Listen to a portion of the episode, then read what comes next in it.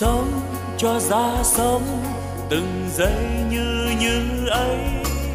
Sống luôn nồng thắm, lòng yêu thương nhân thế. Sống tôi vui sống, nguồn tâm luôn sáng trong. Sống an lành quá, lòng bao dung khắp nơi.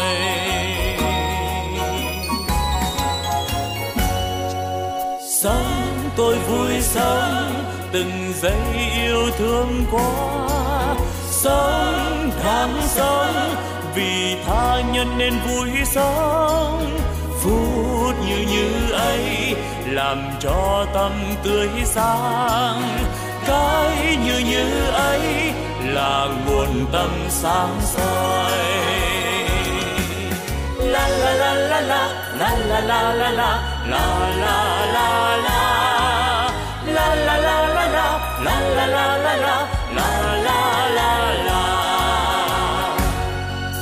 nếu hay ra thế, đời ta luôn luôn mới. Sống yêu thương mãi, từ nay yêu thương mãi. Sống an vui thế, đời ơi ta vui sống sống như như thế, mùa xuân thắm tươi. Xuân mãi thắm tươi. Sống như xuân mãi, mình đang như như thế. Chính như như đó là quê hương ta sống. Sống ta vui sống.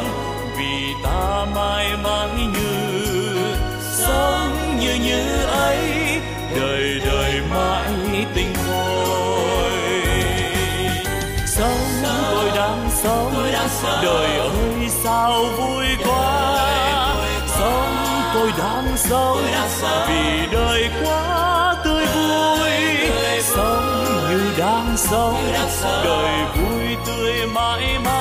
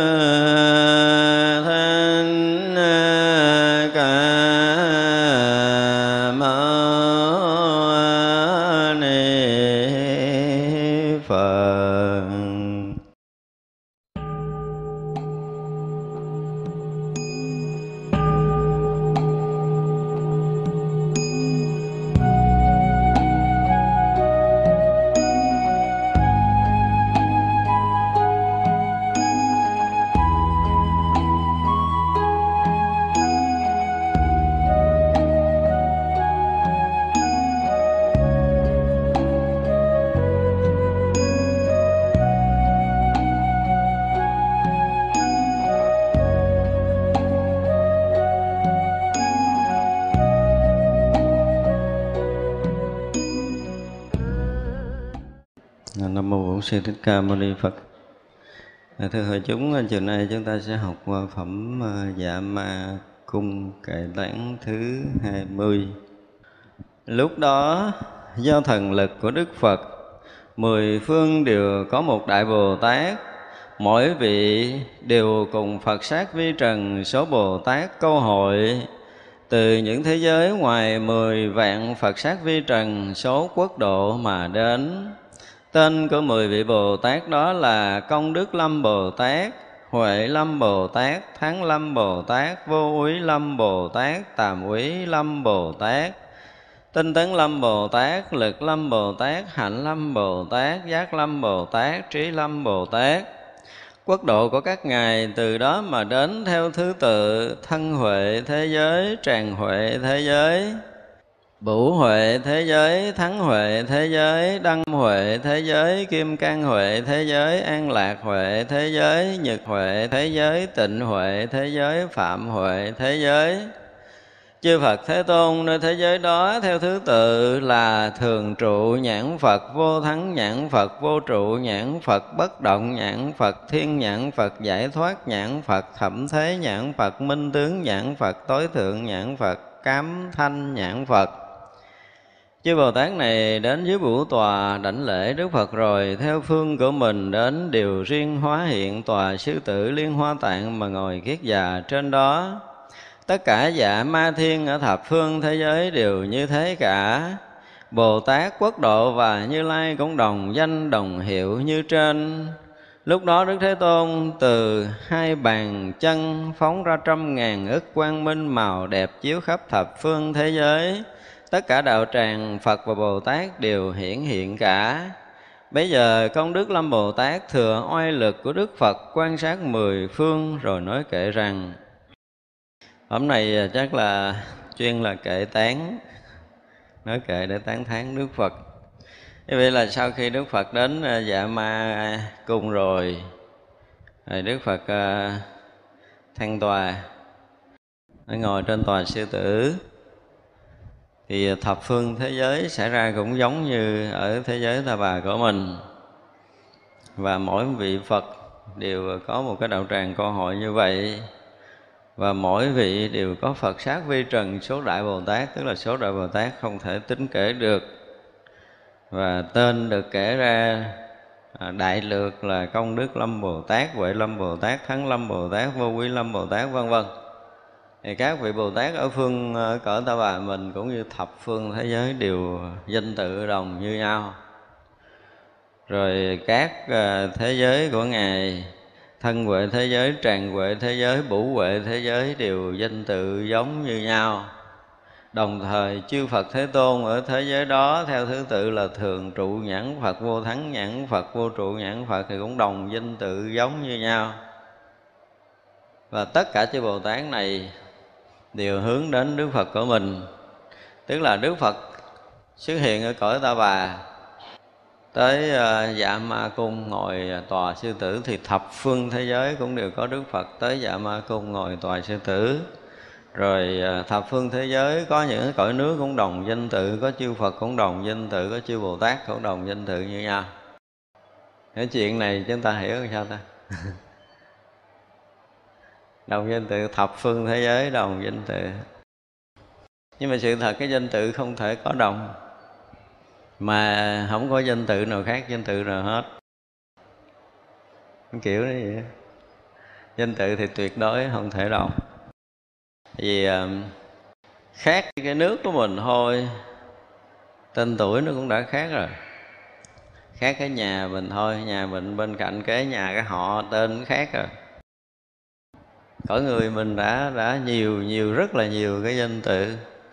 Thật ra thập phương thế giới thì lại là đồng danh tự. Ở đây muốn nói tới cái gì? Khi mà nhập trong cõi giới phật rồi thì danh và sắc nó không có. Không có danh không có sắc. Mà là một cái thế giới đồng đẳng. Mình muốn kêu tên gì cũng được. Kêu tên gì cũng trúng hết. À, đến cái chỗ mà phi danh sắc rồi. Nhập trong cảnh giới của Phật là không có danh sắc. Khi Đức Phật xuất hiện là mười phương thế giới thông đồng thành một cõi. Nhưng mà thực sự để mà có thể thấy được cái rộng của cõi ta bà như cái cõi của mình thôi thì ờ, chúng ta cũng phải trải qua một cái thiền định gì đó mình mới thấy hết. Chúng ta coi trên cái uh, cái gì đó, cái quả địa cầu trên hình thì chúng ta thấy. Ví dụ nửa phần thế giới của mình, bây giờ nó là ban ngày, nửa phần thế giới bên kia nó là ban đêm. Mình không đủ sức thấy một lượt mà thập phương thế giới đều được thấy. Như vậy là nếu như mà một lúc mà chúng ta công phu vượt thoát khỏi căn trần thì thập phương thế giới này khả dĩ chúng ta được một lần thấy biết nó rộng á thì ờ, không còn ngôn ngữ để có thể diễn bài. Nhưng nó nhỏ thì cũng không có cái từ nào cũng có thể nói hết được cái nhỏ của nó. Cái kinh quan nghiêm hay nói cái kiểu đó. Thật ra chúng ta mới thấy là à, ở phẩm này thì tất cả những cái có ở cõi ta bà này thì thập phương thế giới đều có. Thập phương thế giới có cái gì thì cõi ta bà chúng ta có cái đó. Thập phương thế giới có phật tên đó thì thế giới mình cũng có đức phật tên đó. Và các thế giới khác cũng đều như vậy. Giáo pháp cũng như vậy, hình sắc cũng như vậy. Thì như vậy không có nghĩa là nó giống nhau hoàn toàn. Cũng không có nghĩa là nó đồng đẳng đồng đẳng như nhau là cái cái cái cái cách tưởng tượng của mình. Cái này nó giống như cái kia, cái này nó không có khác, cái kia gọi là đồng đẳng. Cũng không phải như vậy. Cái không khác nó không có phải là cái đồng đẳng nó cũng không phải là cái không so sánh phân biệt. Không phải như vậy. Ví dụ trước mắt chúng ta nhìn à, bao nhiêu cái cái cái, cái hoa. Thì nếu một người hời hợt á, thì họ nhìn vào họ thấy hoa này cũng giống nhau. Nhưng người sâu sắc hơn á, thì họ thấy rõ ràng có bông lớn bông nhỏ. Nhìn chút nữa họ thấy cái này đẹp hơn cái kia nhìn sâu hơn nữa họ thấy có nhiều cành nhiều nhiều nhiều nhiều nhiều, nhiều nhánh nhiều nhụy khác biệt nhau. Cái nhìn chút nữa càng nhìn theo cái kiểu phân biệt thì nó càng chi chít nó càng nhỏ nhiệm đúng không?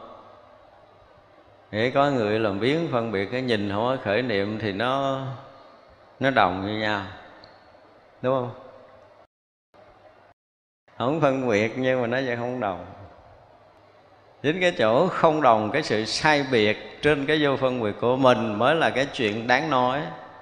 Thì khi mà một người đã rớt vào cái cảnh giới mà không so sánh phân biệt á, thì muôn vạn cái sai biệt nó lại hiện rõ hơn. Nhưng mà không phải là so sánh. Thấy cái sai biệt mà không phải là cái so sánh thì cái đó mới là cái thấy vô sai biệt của mình chính nhờ cái vô sai biệt của mình mà tất cả đều biện biệt một cách tường tận, rõ ràng. Cho nên cái chỗ không phân biệt không có nghĩa là nó quên đóng xà nùi, không có thằng này khác thằng kia, thằng nào như thằng nào, không phải như vậy. Mà cái vô sai biệt mình nó càng thấy rõ nhiệm hơn, thấy chi chít hơn, thấy tinh vi hơn. Từng cái sai biệt rất nhỏ trong vạn pháp. Ví dụ như bây giờ mình là, mình đang ngồi đây à, mình nghe giảng và mình chỉ nghe được một âm thanh của cái uh, từ các loa nó phát ra cho mình nghe thôi. Nhưng mà mình lắng tâm mình nghe thì cái khoảng giữa có hai âm thanh mình lại nhận rõ. Chứ bình thường mình nghe có cái tiếng này và tiếng kia thôi đúng không? Nhưng chúng ta lắng tâm một chút thì giữa tiếng này tiếng kia nó có khoảng cách.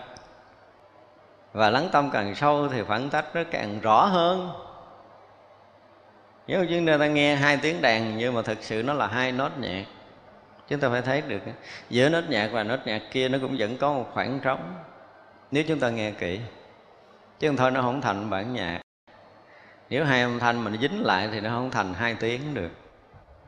Đó thì như vậy là cái công án của thiền sư là cái gì? Phải nghe được tiếng vỗ của một bàn tay. Một bàn tay vỗ như không có âm thanh không có không không có, sao mấy ông thiền sư nghe được? Không lẽ mấy ông nói dốc?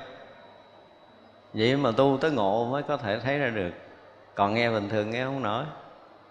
Nói giữa hai âm thanh gì á, nhưng mà chúng ta không có lắng tâm, chúng ta không có đủ sức để nghe cái khoảng cách giữa âm thanh này với âm thanh kia. Chuyện sờ sờ trước mắt thế vậy mà cũng không dễ phân biệt. Và nếu chúng ta đủ cái lắng tâm, đủ cái tĩnh tâm thì từng tiếng thứ nhất khoảng trống tiếng thứ hai, khoảng trống tiếng thứ ba, khoảng trống tiếng thứ tư, khoảng trống tiếng thứ năm là chúng ta nghe một cách liên tục, không sót mất. Thì cái đó được tạm gọi là cái nghe bình đẳng của mình. Bây giờ nghe âm thanh không là nó không bình đẳng. Thế vậy mà cũng không dễ để thực hiện. Chuyện của đạo phật dễ hiểu vậy. Nhưng mà làm cũng không phải dễ đâu. Và khi mà chúng ta nghe bình đẳng giữa âm thanh và không âm thanh đó thì chúng ta sẽ hay ra một cái điều như thế nào? Hai âm thanh nó không dính nhau. Đúng không? Tiếng thứ nhất, nó mất mới có khoảng không, mới có tiếng thứ hai, chứ không thể xảy ra hai âm thanh cùng một lúc. Thành ra cái câu nói này mà họ chửi mình, thì mình nghe cho kỹ, ủa, đâu có thành câu đâu. Ví dụ nữa là chị là con thú để chữ chị mà nó nói là nó phải mất. Mất là có khoảng không, rồi mới tới chữ là rồi khoảng không mới là con khoảng không mới là thú thì chữ nào là cái chữ nặng mình. Thật ra thì cuối cùng cũng chẳng có cái chữ nào còn lại ở đó để mà thành nặng thành nhẹ. Nếu chúng ta nghe kỹ thì mình sẽ thoát cái cái khi mà chúng ta nghe được âm thanh thứ nhất. Và âm thanh đó nó tự mất thì không lấy gì để mình dính lại được và mình không thể nào dính được cái âm thanh đó để nó thành tốt, thành xấu, thành nặng, thành nhẹ với mình thế gì? Chứ mà khi chúng ta nghe bình đẳng là tự chúng ta thoát ngay chỗ đó. Nghe nói thì nó đơn giản nhưng mà đạo giải thoát thì nó không có rời cái này. Nếu chúng ta nghe đến sự thật, nghe đúng sự thật. Còn nghe không trúng á hả, nó chửi mình cái trời ơi, nặng quá. Chơi gì nói nặng thua quá. Mình dính thì mình cũng chẳng biết mình dính cái kiểu gì. Nhưng mình tưởng tượng đó là câu chửi mình đó không, khi mình thấy nó chửi, có nghĩa là mình tưởng chứ sự thật thì từng tiếng nó đã rụng rồi. Từng tiếng nó tự tan biến. Chứ nó không có tự tồn tại được. Khi chúng ta nghe cho đúng. Nghe thôi chuyện nghe sờ sờ trước mắt thôi.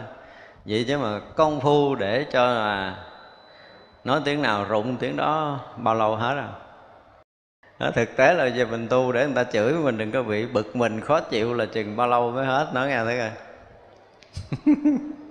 chuyện thì nó rất là đơn giản chuyện rất là đơn giản, nghe dễ hiểu vô cùng không? Nhưng mà công phu là một vấn đề. Nhưng mà tại vì mình công phu, mình không chịu thấy đúng như thật, mình nghĩ là mình tu á, mình mới được. Nhưng mà sự thật á là nó không có đợi mình tu. Cái kỳ dị vậy đó. Sự thật nó không có kêu mình dụng công nữa, nó kêu mình thấy đúng sự thật đi. Thấy đúng sự thật là nói một tiếng tiếng đó nó mất. Khoảng không hiện ra rồi nó hiện tiếng thứ hai nó mất, rồi khoảng không hiện ra nó hiện tiếng thứ ba thì nó không có thành cái gì hết. Chúng ta nghe cho kỹ, nếu nghe cho đúng theo cái kiểu vô thường, nghe cho đúng theo cái kiểu vô trụ, nghe cho đúng theo cái kiểu bát nhã là các pháp nó vốn tự ly, nghe cho đúng theo cái tự tánh không của tất cả các pháp, và nếu nghe cho đúng nữa là cái thật tướng của tất cả các pháp nó đều là cái gì? Là vô tướng. Không muốn một âm thanh thôi, muốn nghe kiểu nào đó nghe. Nghe kiểu nào cũng tự tại, giải thoát hết. Thật ra chúng ta thấy là nếu như mà chúng ta nghe đến cái sự thật thật tướng của tất cả các pháp đều vốn dĩ là vô tướng, từ ở chỗ vô tướng nó hiển hiện tất cả các pháp đều giống dĩ, bình đẳng là tánh nó tự ly. Đều giống dĩ bình đẳng cái tánh nó đều vô trụ, đều là vô thường. Cõi nào với cõi nào cũng giống nhau à. Nói với cái vô trụ à ha, nói cái thật tướng vô tướng rồi nói tới cái vô thường. Tất cả những cái này, nếu như chúng ta không ở cõi người mà chúng ta đi cõi khác thì những cái ngôn ngữ này lại không khác nhau nữa. Có những cái ngôn ngữ nó nó thông đối với các cõi khác. Đến cõi khác chúng ta giải thoát thì chúng ta cũng không có dướng mắt với cái ờ, cái duyên ngoài. Thì cõi khác có khi nó không có sử dụng gọi là duyên trần giống như mình, nhưng mà cái đối diện với mình nó vẫn có xảy ra với cái tâm thức còn phân biệt chỉ trừ trường hợp là chúng ta nhập vô cõi vô sanh thì nó không có còn tâm thức phân biệt nữa thì nó hiện nguyên cõi vô sanh để chúng ta nhập trong đó. Thì cõi giới đó chúng sanh cũng không rảnh nói chuyện như mình tự là tâm đã đạt tới cảnh giới vô sanh rồi tâm thông nhau hết. Thì à, giữa cái vị này muốn thông tin vị kia không có cần mở lời giống như mình ở đây. Cũng chẳng có thèm suy nghĩ để động não giống như mình. Vậy mà người ta có thể hiểu hết được nhau có những cõi nước như vậy. Cõi nước đó thì mình phải tu lâu rồi mới tới đó. phải dụng công rất là nhiều. Để gọi là vào ra cõi vô sanh thì không phải chuyện đơn giản. Đó, thật ra là ở đây chúng ta thấy tất cả cõi nước đều giống giống như nhau. Để mình à, mình giàu tưởng tượng mình có thể tưởng tượng ra được một chút phần. Gọi là giàu tưởng tượng cái này là cũng tưởng thôi. Tưởng thì nó không có thật. Nhưng để mình à, gọi là để cho tâm thức nó gặm nhấm một chút. Như vậy là đức phật cõi nước đều giống như nhau. Và khi pháp hội đã tương đối uh, an ổn rồi có nghĩa là đức phật đã ngồi cái ờ, tòa sư tử rồi rồi ờ, chư bồ tát ở thập phương về đảnh lễ đức phật rồi. Và sau khi đảnh lễ đức phật xong á thì mỗi người đều hóa ra cái tòa sư tử để mình tự ngồi. Cái này cũng không ai cúng mình và cũng không phải mang vác theo. Có một cái đặc biệt của chư bồ tát, chư vị thánh hiền ở thập phương thế giới này. Và tất cả chúng sanh ở khắp thập phương thế giới khi mà đã vượt qua cái tầng của vật chất, vượt qua tầng vật chất giống như mình, thì các vị đi đâu á, mỗi cái hiện ra do phước. Đơn giản là lên tới cõi trời thôi, tới bữa ăn bát báo hiện ra. chứ không phải như mình ở đây nếu mà có tăng mà nhập chúng rồi phải ôm bình bát theo, đúng không? Tới giờ ăn phải bưng bình bát mình ra để với cơm ăn. Thì mình vẫn còn xài cái phước của cõi phạm chứ lên hết ra khỏi cái cõi người này, lên tới cõi trời, tới giờ ăn bát báo hiện ra. Nhưng mà bát báo hiện ra, không có nghĩa là cái bát của mình nó bằng cái bát ông kế ông bên nữa có khi mình hơn, nhưng mà có khi mình cũng không bằng là tại vì phước mình kém hơn thì lúc đó không phải là do cái cõi nào đó phân biệt, mà phải cho mình cái bát thấp hơn người kia mà chính cái phước mình nó lộ tướng. Khác cõi người, cái phước mình nó lộ tướng. Hay vậy đó. Ở cõi người có khi ờ, nó không có lộ rõ. Chúng ta ngồi ở đây phước cao, phước thấp gì cũng khó phân biệt đó nhưng qua cõi kia không có thể giấu nhau được cái gì ra khỏi cõi người, chúng ta không có giấu nhau được cái gì. Y phục, cũ tự động hiện y phục mới. Và rõ ràng y phục mình không giống người kế bên cạnh. Có khi mình đẹp hơn thì có khi mình cũng tệ hơn. Mình muốn ngồi ghế đẹp, nhưng mà thật sự mình thấy ghế thật là đẹp. Phóng lên ngồi cái nó hiện đúng với cái phước mình ghế xấu quá à. Không thể ngồi ghế đẹp được, đừng có hồng cái cõi người nhiều khi mình gạt gạt người ta, mình còn ngồi được. Nhiều qua khỏi cõi người là không có chuyện đó. Cho nên đó là đến đây chúng ta thấy một cái điều rất là hay. Sau khi đảnh lễ đức phật, có những câu nói trong kinh chúng ta phải hiểu là sau khi đảnh thể đức phật xong rồi, các vị làm sao? Hiện ra tòa báo sư tử để mình tự ngồi. Tức là tòa báo đó ngang với phước của mình, nhưng mà không phải mình mang theo, mình chỉ mang cái phước mình thôi. Như cái chỗ ngồi là nó hiện ngang với cái phước của mình để mình ngồi. Đây là cái điều được gọi là quy luật của của vũ trụ này cõi này mới là chính là cái cõi hỗn tạp khó phân minh. Chỉ trừ những cặp mắt của thánh hiền, của những người vượt qua khỏi vật chất thì họ nhìn mình nó phân ra rõ ràng. Nhưng mà mình nó chưa ra khỏi cõi người thì mình nhìn ông thánh mình còn không nhận ra được. Cái khổ của mình là như vậy chứ nếu mà mình có đủ cặp mắt mình nhận ra được, ông này là tuyệt vời, ông là thánh mà ông ẩn thân làm phàm. Trời ơi, mình đảnh lễ cái phước mình sướng với mấy đâu nhưng mình đâu có nhận ra được không đủ sức. Cái nghiệp của mình nó khiến cho cái thấy của mình nó mờ đi. Nói tới cái chuyện nghiệp nó nhiều chuyện mà mình có thể nói hoài tới cả cái đời của mình cũng hết rồi. Một vị thánh đứng trước mặt của mình đó, mà tự nhiên cái ngày hôm nay khiến cái nghiệp phiền não của mình xảy ra. Vị thánh muốn đứng để cho mình đảnh lễ để cho mình có phước nhưng mà cái nghiệp phiền não nó xảy ra trước nhìn cha là tự nhiên đứng cản đường mình chả vô duyên. Chứ ra đâu mà để tôi đi. Mất phước liền. Cái nghiệp phiền não mà nó xảy ra khiến mình nó ngăn chặn mất đi cái thiện duyên khi mình gặp một vị thánh. Có những cái chuyện như vậy mà ít khi thì chúng ta thấy. Và chúng bây giờ chúng ta có thể thấy và biết nổi cái chuyện này khi nghiệp nó xảy ra. Cho nên lạ lắm. Một ngày á, nếu mà chúng ta có tu á từ sáng tới chiều mà chúng ta thật sự là người có tu đi thì mình sẽ thấy cái nghiệp thức miên man của mình, nó nó nó chuyển mình từ cái thế giới này qua thế giới kia, nó đưa mình lên, nó nhận mình xuống, nó làm mình lắc lư. Cả một cái ngày mình nó yên với cái nghiệp của mình. Và một ngày mà mình đủ cái định tĩnh để mình thấy hết những cái cái diện mạo của nghiệp tập để mình có thể vượt qua một cách nhẹ nhàng trong một ngày tu á, cũng không phải dễ đâu. Chúng ta cũng lao theo nghiệp như thường nhớ tới người đó rồi thì họ không có tốt thì họ cũng xấu à. Họ không dễ thương thì họ cũng đáng ghét à. Họ thương kiểu gì, họ ghét kiểu gì, cái là hết ngày mất tiêu rồi. Nói vậy thật ra là tất cả các thế giới nó có một cái gì chung đồng. Chung đồng là khi mà tâm thức chúng ta nó mất đi cái sự so sánh, phân biệt. Mất hoàn toàn. Không có nghĩa là bây giờ mình thấy phân biệt, bây giờ mình ngừng. Không phải như vậy mà mình vượt qua cái tầng của so sánh, phân biệt khi tâm chúng ta đã vượt qua cái tầng so sánh phân biệt, chúng ta ở trong cái tầng không so sánh đó chuyện đầu tiên là mình thấy mình à, không có nhỏ hẹp như hồi xưa nữa, lạ vậy. Cái chuyện thứ hai là mình thấy mình rỗng, mình rộng. Thì mình không ở cái tầng cũ, ngộ lắm. Ví dụ như mai mốt cái gì ngồi thiền đi, rõ ràng là từ cái chỗ tâm đang yên, chúng ta bước vào một cảnh giới mới hoàn toàn.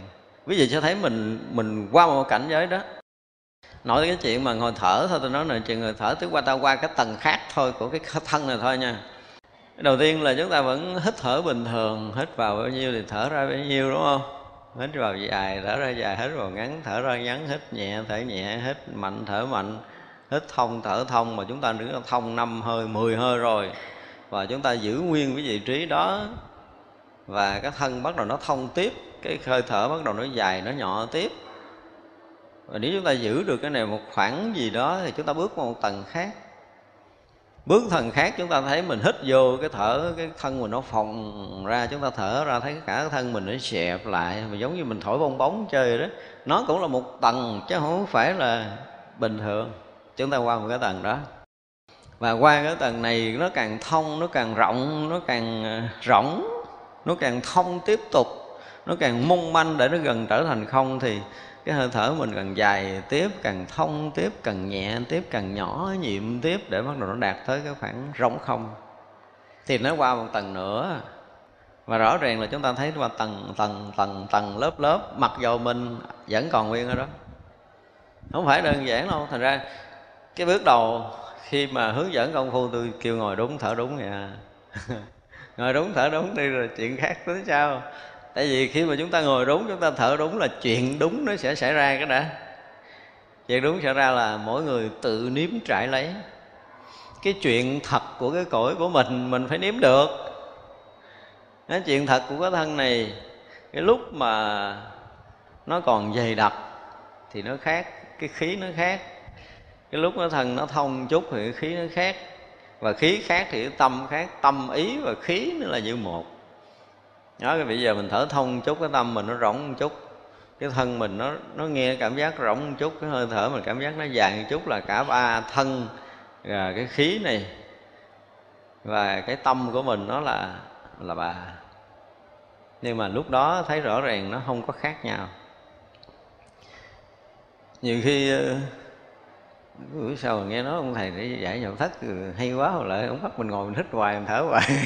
Không chỉ gì tiêu chỉ đơn chỉ cái chuyện dưới đất phải làm được cái đã. Đừng nào làm chuyện trên mây. Nhưng mà chưa có thấy ai hết đó nhầm thất ra trình bày được cái hơi thở.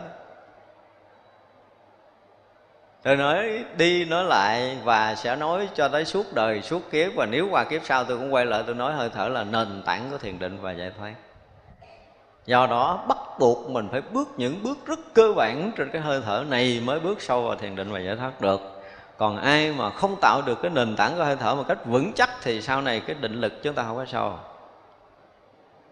không có nói gì khác hết là phải ngồi đúng, thở đúng cái đã. Muốn làm gì đó là làm. Mà thực sự cái chuyện ngồi đúng, thở đúng, có hàng triệu chuyện trong đó chứ không phải hàng ngàn chuyện đâu. Mỗi một ngày mình ngồi, mỗi một thời mình ngồi, mỗi một giờ mình ngồi là mỗi khác hẳn về hơi thở. Tùy theo cái sức khỏe. Bụng no bụng đói sáng trưa chiều tối khuya khác nhau hoàn toàn. Khi một người hành thì họ sẽ thấy cái khác này.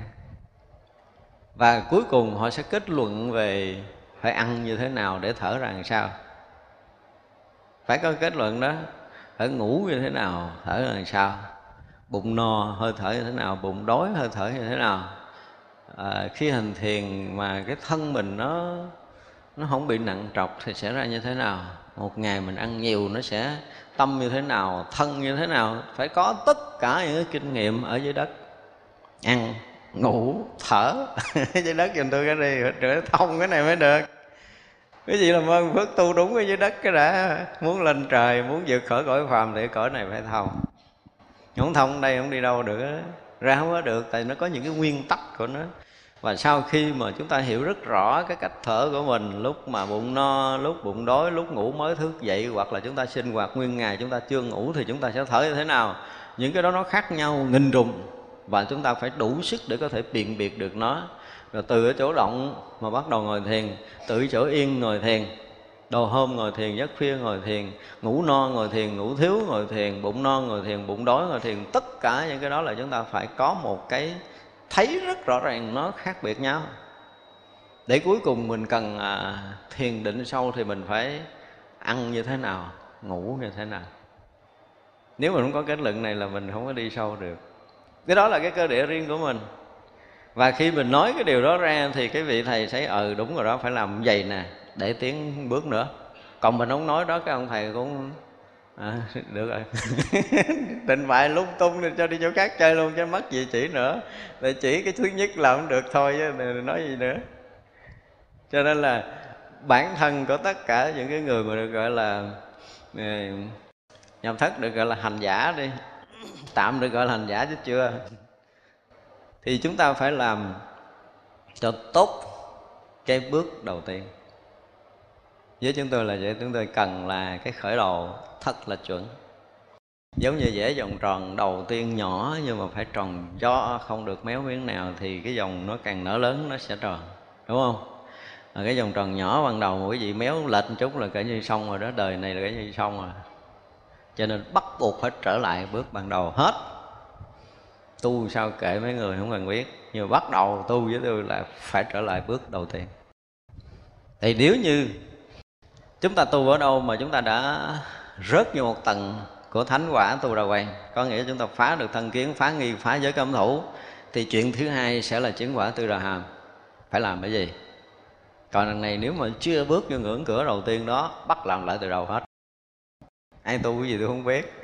Tới tôi vậy, tại tôi người phàm.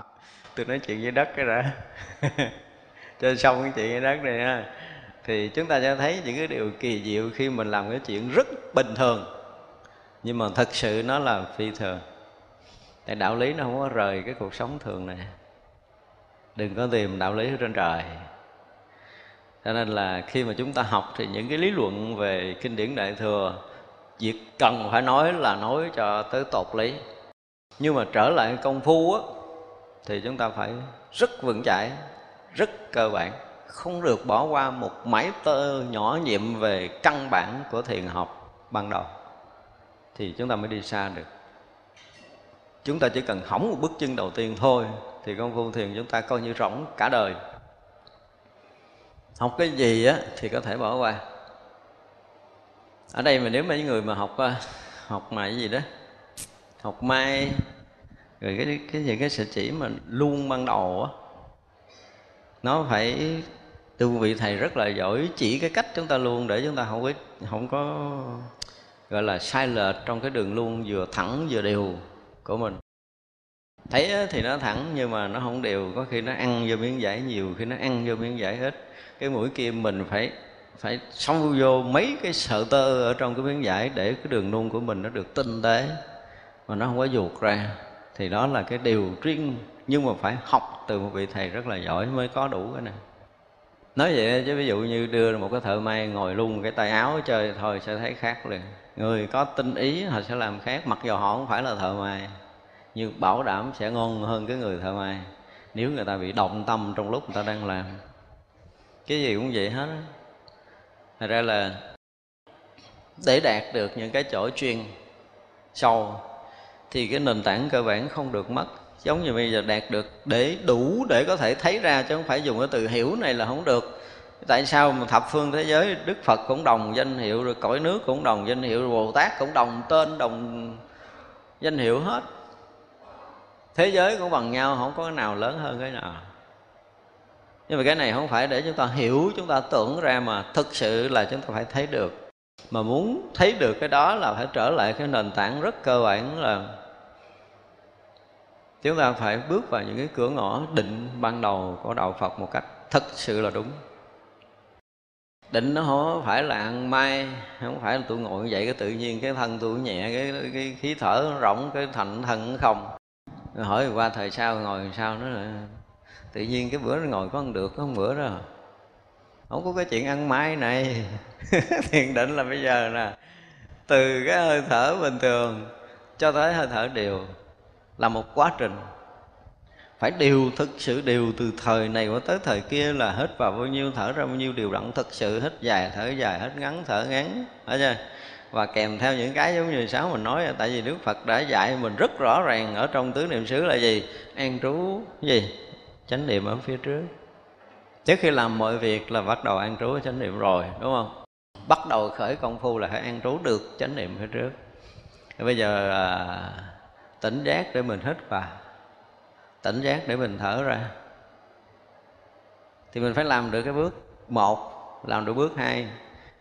Tôi kêu nghe thiền tứ niệm xứ phải lên nói cho tôi nghe được cái bước đầu tiên để nhập thiền tứ niệm xứ là gì. Nhưng mà rất là nhiều tăng ni nhập thất cho vô nguyên tuần nghe tứ niệm xứ, ra nói cho tôi một câu thôi là bước đầu tiên để nhập thiền tứ niệm xứ là gì. Không ai nói thông hết không biết nghe ngủ thì không biết. Yêu cầu bước đầu tiên mà bước đúng một cái rồi là cả đời còn lại sung sướng. Bắt được cái nhịp thiền tứ niệm xứ rồi là cả đời còn lại tuyệt vời. Phải hiểu đúng từng chữ đó đó, từng chữ ban đầu tôi nói là mấy cái chữ này cũng quan trọng lắm thấy nghe quán thân nó bình thường, nhưng mà mấy cái câu ban đầu cho tới an trú toàn thân, tôi hít vào an trú toàn thân, tôi thở ra mà tới xong, an trú cho được. Mình nghe rồi mình tập, và an trú chánh niệm, rồi mình nghe mình tập, mình tỉnh giác, hít vào, rồi mình nghe mình tuệ tri, mình nghe mình nghe để mình an trú cho được. Nhưng mà thực sự tới an trú toàn thân thì rất là khó, chứ không phải dễ đâu, thấy vậy chứ mà là rất là khó. Hiểu được cái nghĩa mà để được cái gì, cái chánh niệm phía trước mặt á. Không phải phía trước mặt mà ở phía trước thôi. An trú chánh niệm phía trước rồi hiểu được và làm được điều đó là coi như chúng ta đã bước vô cửa rồi đó. Cái từ chánh niệm đó tôi giải thích rất là rõ ở trong cái ờ, cái bài giảng thiền tứ niệm xứ. Rõ lắm. Cái chánh niệm đó gần như là tôi nói nhiều nhất. Tại cái đó là cái cần, cơ bản, cái nền tảng thì nếu chúng ta không đạt được chánh niệm đó không đi sâu vào công phu được. Thì những cái nền tảng này chúng ta phải có. Để càng đi sâu vào công phu thì cái nền tảng này nó nó rất vững nó rất rõ. Và nó làm cho chúng ta đi không có bị bị chật ra. Thành ra những người mà à, đang chuẩn bị à, nhập thất nè hoặc là mai mốt mình có điều kiện mình nhập thất chuyên tu thì kể từ bây giờ chúng ta nghe lại thứ niệm xứ. Và nghe cái đoạn đầu chùm tôi chừng một ngàn lẻ một lần đi. Nghe để mà thuộc, ông thầy ông mới vừa thở một cái là mình biết ông nói cái gì. Đầu tiên là mình phải thuộc vậy nó mới được. Đặng gì đặng rồi mình phải ngắm thật sâu những cái lời ban đầu của đức phật dạy thì quý vị sẽ, sẽ thấy mở toan một cánh cửa tứ niệm xứ ra giữa chính mình còn từ trước giờ mình nghe tứ niệm xứ không có không có kỹ đọc không có kỹ. Nghe tới một cái à, ngàn không trăm lẻ một rồi tự nhiên bữa đó mình nghe mình bị rúng động à. Bị rúng động mỗi một câu đầu tiên ăn trú chánh niệm phía trước. Cái mình sẽ thấy được cái chánh niệm đang hiện tiền là cái gì? Là quý vị bắt đầu nhập vô tứ niệm xứ được đó đó hiểu không được đâu nghe nghe này không hiểu. Nghe lúc đầu đương nhiên là hiểu và nghe cho tới thuộc nghe cho tới hiểu rồi bắt đầu nghe mà hết hiểu bắt đầu thấy ra cái sự thật là chánh niệm hiện tiền. Thì quý vị sẽ nhập vô thiền tứ niệm xứ luôn cho tới quý vị thấy à, tới cái câu kết thiền tứ niệm xứ thì phải an trú cái chánh niệm như vậy đúng không? Để hướng đến đạt được chánh trí. Để thành tựu chánh trí. Nếu không sống vậy không ờ, chấp trước việc gì trên đời tới cái đoạn cuối đó đó. Ta kết đoạn. Nhưng mà phải nghe trở lại từ đầu nữa. Để mình thấy được an trú chánh niệm như vậy là như thế nào? Đầu kia thì đức phật bắt là an trú chánh niệm. Phía trước kết câu đức phật nó là an, an trú chánh niệm như vậy. Thì cái an trú chánh niệm như vậy với cái an trú chánh niệm phía trước mà đức phật dạy khác nhau hay giống nhau cái gì? Thì mới thành tựu được chánh trí, mới sống không nương tựa, không chấp trước việc gì trên đời. Và rồi rõ ràng nếu mình an trú được như vậy thì mình có nương tựa gì không? Nếu mình còn nương tựa cái pháp của đức phật dạy là không được. Nếu mình còn vướng mắc một cái điều gì trên đời là không phải. Đó là những cái câu kết mà đức phật để để rà lại cái thấy biết của mình là an trú chánh niệm thì còn vướng mắc không? Còn nương tựa không? Nếu mà thực sự ở trong cái khoảng chánh niệm đó mà không có nương tựa, không còn vướng mắc là coi như mình đang hành thiền tứ niệm xứ đúng. Nó có những cái qua qua lại lại đó mà mình phải khéo rồi. Phải rất khéo mới có thể bước vào cái cửa ngõ thiền tứ niệm xứ được. Thế vậy khi mà giảng thiền tứ niệm xứ mình muốn có những cái khóa, gọi là khóa chuyên tu á chuyên tu phải được khá khá người thấy không có người chuyên, thành ra mình không có không có lập lại cái phá thiền tứ niệm xứ. Với hơn nữa là trong những cái kỳ nhập thất này, để rà cho tăng ni tập lại thuần cái hơi thở. Và để coi coi các vị có thật làm không đó. Tiền lễ nhập thất thử, coi có có thở thiệt hay là thở giả. cái gì phải thật sự tập làm, phải mài mò trong cái chuyện hơi thở mình cho kỳ được. Để nói ra là biết là tuần lễ mình cố gắng mình có làm và làm được cái gì để vị thầy có thể tiếp bước mình bước thứ hai, còn làm không được là chịu. Tại vì thở không được, không nói thiền định giải thoát được. Đừng nói là tôi căn cơ bậc thượng nói, thầy cứ nói đi là tôi ngộ à thầy sẽ nói liền là đi chỗ khác chơi. Gì nó ngộ, nó cái ngộ ra ngoài đường, nó cái gì ngộ ngộ, giác đi. Chứ còn ờ, không thể được. Cái thời này rõ ràng là cái người căn cơ nói mà một nghe mà ngàn ngộ là tôi thấy chưa có.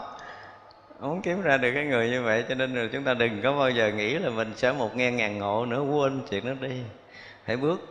Nếu mà muốn leo tới nấc thang ban đầu phải bước nấc thang đầu tiên, cho nó vững cho nên là ai mà được à, gọi là nhọc thất hay gì thì quý vị sẽ cố gắng. Chúng ta phải từ những cái bước rất cơ bản. Cũng như hồi trước mình nói á tại vì gì phải trở lại làm con người bình thường. Mình sống mình ăn uống mình hết thở bình thường. Mình làm những việc rất bình thường để chi? Để mình thương yêu được cuộc sống này nè mình quý trọng được đạo lý trở lại. Trở lại người bình thường nó sẽ có xảy ra cái chuyện này là thương yêu cuộc sống này và quý trọng đạo lý trở lại và khi chúng ta thương yêu cuộc sống rồi, chúng ta sẽ làm lợi ích cho mọi người trong dòng sống này để chúng ta được tăng phước. Chúng ta quý đạo lý, chúng ta bắt đầu mới tầm cầu, thì phước chúng ta tăng, huệ chúng ta bắt đầu mở từ từ trở lại. Làm người ban đầu đi kể nó không có muộn. Chỉ sợ là mình làm không trúng thôi. Chứ làm trúng thì làm một bước đầu tiên trúng là được rồi. Đối với chúng tôi là vậy, thì ngàn bước sau nó sẽ trúng. Còn có làm săn sái gì đi nữa, gấp rút gì nữa mà bước lệch rồi kêu dừng lại, không chịu dừng, cứ gắn bước tới hoài thì cả dây xong đời này luôn. Chúng ta sẽ mất luôn cả chài lẫn chùy. Kiểu nhà thiền nói, mất hết ổn lắm. Cho nên là trở lại những bước cơ bản ban đầu, chúng ta xây dựng lại những cái bước chân ban đầu. Chúng ta tập hít thở, chúng ta tập thương yêu, chúng ta sắp sống một cách rất là hòa ở trong dòng sống này. Đối với mọi người, mọi loài xung quanh, chúng ta sống thật sự tốt, thành cái người hiền thiện gì đó mà thiên hạ có thể chấp nhận được mình là người hiền thiện hết đó. Người đàng hoàng, người đạo đức cái đó. Mà không cần người ta chấp nhận, nhưng mà thực sự mình tạo tất cả những cái gì để mình có thể hiện được cái đạo đức cuộc sống cá nhân của mình. Chúng ta phải thực sự là người có đạo đức. Trong tất cả những cái giao tiếp với người có đạo đức thì phải biết kính trên nhường dưới, thương yêu quý trọng mọi người, gì gì đó, những cái đó mình phải có. Thành người bình thường rồi mới trở thành người phi thường. Sao? Đừng có phi thường sớm quá, coi chừng phi thân rớt xuống hố. Nhất đừng có thành phi thường sớm quá. Bởi vì ờ, một cái giai đoạn dài mình kinh nghiệm mình thấy rồi, không thể thành người phi thường dội dã được. Đừng bao giờ ai dội, nên trở lại những bước rất cơ bản. Thật ra ai hỏi gì mình tu bao lâu, nó rồi mới bắt đầu tập tu. Mới tập tu thôi. Tập bước một vậy, bước hai vậy, bước ba vậy rất rõ nét đi Thì quý vị sẽ thấy rằng những cái bước tiến sau này nó vững lắm. Chứ tôi thấy nhiều người cũng đã từng đi ờ, đi học đạo các nơi cũng đã từng đi nhập thất các nơi rồi ờ, nhiều lắm. Họ cũng cực quá rồi. Nhưng mà nhìn lại á cái thở cơ bản thở chưa xong thì dù có nhập thất triệu năm đi ra nữa cũng rỗng à. Lâu lâu hơn được ờ, yên yên bữa. Xong thôi à ngộ lắm. Cho nên cái gì học lớn được chứ thiền khó. Cái gì cũng có thể học lớn được nhưng mà thiền khó. Có khi chúng ta học cái căn bản một đời của cái thở thôi. Nhưng quý vị phải kiên nhẫn học cho tôi được cái căn bản này. Đây là cái thực mà mình phải làm. Không nói chuyện trên trời nữa mà chúng ta nói chuyện dưới đất làm vậy chứ quý vị mà bỏ qua cái nền tảng cơ bản của cái bước đầu hơi thở công phu á ha, là chúng ta không đi sâu vào thiền định và giải thoát được. Phải nói là tôi thiết tha yêu cầu tất cả tăng ni và phật tử nên học rất nền tảng, rất cơ bản hơi thở ban đầu, trở lại. Khi chúng ta vững đối với hơi thở của mình rồi thì lúc đó mình sẽ làm chủ hơi thở rồi á và khi hơi thở mà mình làm chủ rồi á, thì mình mới làm chủ được định và loạn của mình. Tập thở đúng, rồi phải thấy được hơi thở, rồi mới tới bước làm chủ hơi thở, thì mới nói được cái chuyện làm chủ thiền định và giải thoát. Làm chủ hơi thở thì sẽ làm chủ được sinh tử. Làm chủ hơi thở đầu tiên là sẽ làm chủ được tất cả những cái dục vọng của mình. Tôi có ví dụ tôi nói là, có một món mình thèm ăn kinh khủng thèm từ ngày này qua tới ngày kia. Và bữa đó có món đó trước mặt mình. Mình bắt đầu gấp miếng đó đưa lên tới miệng rồi. Nhưng mà lúc đó mình sẽ thở thật là sâu. Cái tự nhiên thả xuống không muốn bỏ vô miệng nữa. Tới miệng rồi nhưng mà không ăn. Vì lúc đó tôi mà làm chủ được cái thèm của mình rồi. Và nó nhanh như vậy đó. Nó nhanh. Mới đầu thì phải thở hết hơi. Vô hết hơi ra nó mới hết cái đó nhưng mà chỉ, bây giờ chỉ cần à, thẳng hít thở một cái là nó tắt mất. Chúng ta mới thấy được sự kỳ diệu của hơi thở khi làm chủ được tất cả các tình huống trong cuộc sống này. Đang nổi sân đùng đùng, ngồi thẳng hít thở một cái tan đâu á mới thấy được cái giá trị của hơi thở. Người nào mà thấy được như vậy mới nói chuyện thiền định sâu. Còn chưa thấy được giá trị của hơi thở này, không bao giờ thấy được giá trị thiền định cái thèm gì, cái dục vọng tới mức độ nào mà đã hít tới bụng dưới là tắt. không có cái chuyện nó lợn cợn trong đầu nữa. Ghê gớm nó mức độ hơi thở chúng ta nó đủ cái lực để có thể quá tán được tất cả mọi thứ trong cuộc sống này. Nó làm chủ được hơi thở, sẽ làm chủ được giấc ngủ, làm chủ được tình cảm, xúc động, tất cả mọi thứ. Và khi nào quý vị thấy được giá trị đó cái đã, thì mới nói chuyện thiền định rồi mình tu lâu nay mình cứ nói chuyện trên trời, mình thở cái thân mình nó rỗng, cái thân mình nó không, nó tùm lum, mình buồn ba ngày không hết, bảy ngày thở không xong, mà lấy gì thiền định? Không có đâu. Rồi quý vị thấy mà khi mình trở lại với hơi thở, là mình trở lại với cái mạng mạch của chính mình. Hơi thở là sự sống. Mà cái này không phải để quý vị hiểu, quý vị một ngày phải thấy rằng chính hơi thở là sự sống và chúng ta bám trụ hơi thở là bám trụ sự sống này. Mà sự sống này á mới lúc đầu thì nó còn vẫn đục. Sau lần hồi chúng ta thở đúng chúng ta mới thấy cái cái khí chúng ta nó trong. Hơi thở bắt đầu nó nó trong thì sự sống chúng ta bắt đầu nó thanh khiết thanh khiết từ cái khí thở này thôi. Và chính cái sự thanh khiết này nó không có lợn cận nó, nó loại bỏ hết những cái tạp nhiễm của ý niệm cái thanh khiết hơi thở nó sẽ loại bỏ tạp niệm của ý niệm. Chúng ta mới thấy kỳ lạ. Nhiều chuyện đi sâu vào hơi thở là hàng hà sa số chuyện ở trong đó. Bữa nào quý vị mà cảm nhận được cái hơi thở của mình nó trong, đúng không? Nó thanh, nó nhẹ, nó rỗng. Thì kiếm cái đầu ý niệm bậy bạ không có đâu. Cho nên chúng tôi nói cái câu rất là bình thường, người ta nghe này ý với khí nó là một, nhưng mà ai tin? Chỉ có những người công phu thiền định mới tin nổi. Mới thấy ra. Chứ còn hiểu thì quý vị không hiểu được. Chuyện rất là bình thường vậy chứ mà hiểu không được đâu. Buộc chúng ta phải tu. Thật ra muốn thấy được là thập phương thế giới, đồng danh tự, rồi à, đồng cõi nước, rồi đồng à, chư Phật, vân vân, thì chúng ta phải công phu. Để mình mới thấy chứ không thôi mình thấy nó lộn. Thấy bằng cái tưởng tượng không có trúng thì khi mà pháp hội đó, tụ hội xong xuôi hết rồi đó, thì lúc đó đức thế tôn từ trên hai lòng bàn chân phóng ra trăm nghìn quang minh màu đẹp chiếu khắp thập phương thế giới. Tất cả các đạo tràng phật và bồ tát đều hiển hiện cả. Tới đây là phóng quang ở lòng bàn chân cũng thèm phóng quang trên đỉnh đầu nữa. Bàn chân với cái đầu lúc này còn có khác nhau không? Không khác. Chỗ nào cũng được đó thế là chỗ này là không còn đầu với chân nữa. Ở là chỗ nào cũng có thể phóng quang đối với chư Phật là như vậy. Bây giờ công đức Lâm Bồ Tát thừa thần lực của Đức Phật quan sát mười phương rồi nói kệ rằng Phật phóng đại quang minh chiếu khắp nơi mười phương Đều thấy thiên nhân tôn thông đạt không chướng ngại. Cái từ ờ, thông đạt này mà, mà chúng ta sâu một chút chúng ta thấy nó mới hay. Cái thông đạt vô ngại Tôi nhớ khi mà khi mà cái phẩm uh, hiện bảo tháp của kinh hoa pháp hoa thì lúc đầu mình học cũng hiểu rồi tới một cái lúc nào đó mà mình chợt nhận ra cái từ thông đạt vô ngại. Nghe thì nó thường đúng không? Nhưng mà cái khoảnh khắc thông đạt vô ngại đó là một cái gì đó nó vượt nó vượt không gian, vượt thời gian một cách thật sự. Thì rõ ràng là nó không có cái ờ, cái ranh vức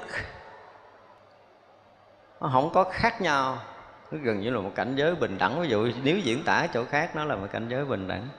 Nó thông đạt lạ thường. Nó thông đạt vượt mức cái so sánh phân biệt của mình. Mình hết rồi. Mình hết tất cả những cái so sánh phân biệt nơi tâm.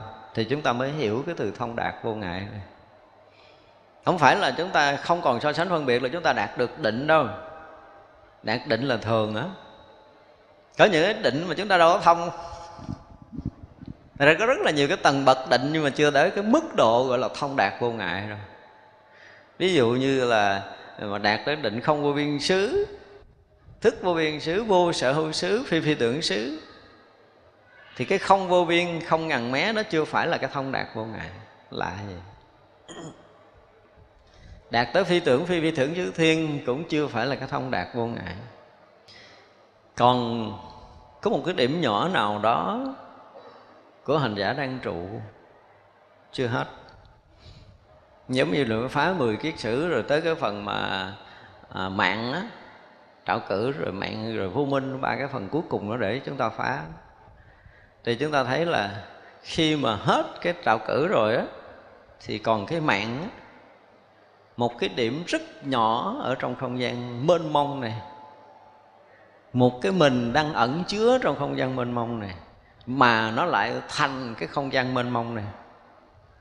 Đương nhiên lúc đó cái mạng nó còn nhỏ lắm, tức là cái chấp ngã còn rất là nhỏ nhiệm.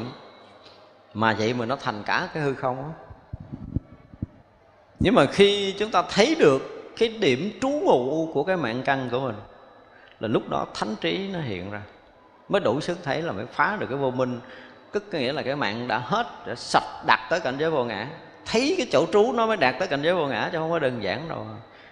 Ra cái phá cái kiết sử cuối cùng, thấy thì nó rất là bình thường, nhưng mà thấy đó là phải là thánh. Thánh trí mới thấy được. Nó rất là nhỏ. Y như là một hạt cát giữa cái không gian mênh mông vậy.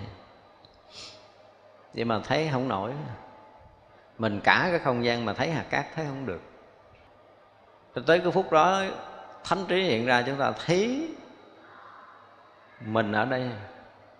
Còn một chút mình ở đây, thì cái chút mình này trang biến là vô minh, tan biến chứng thánh quả a la hán liền.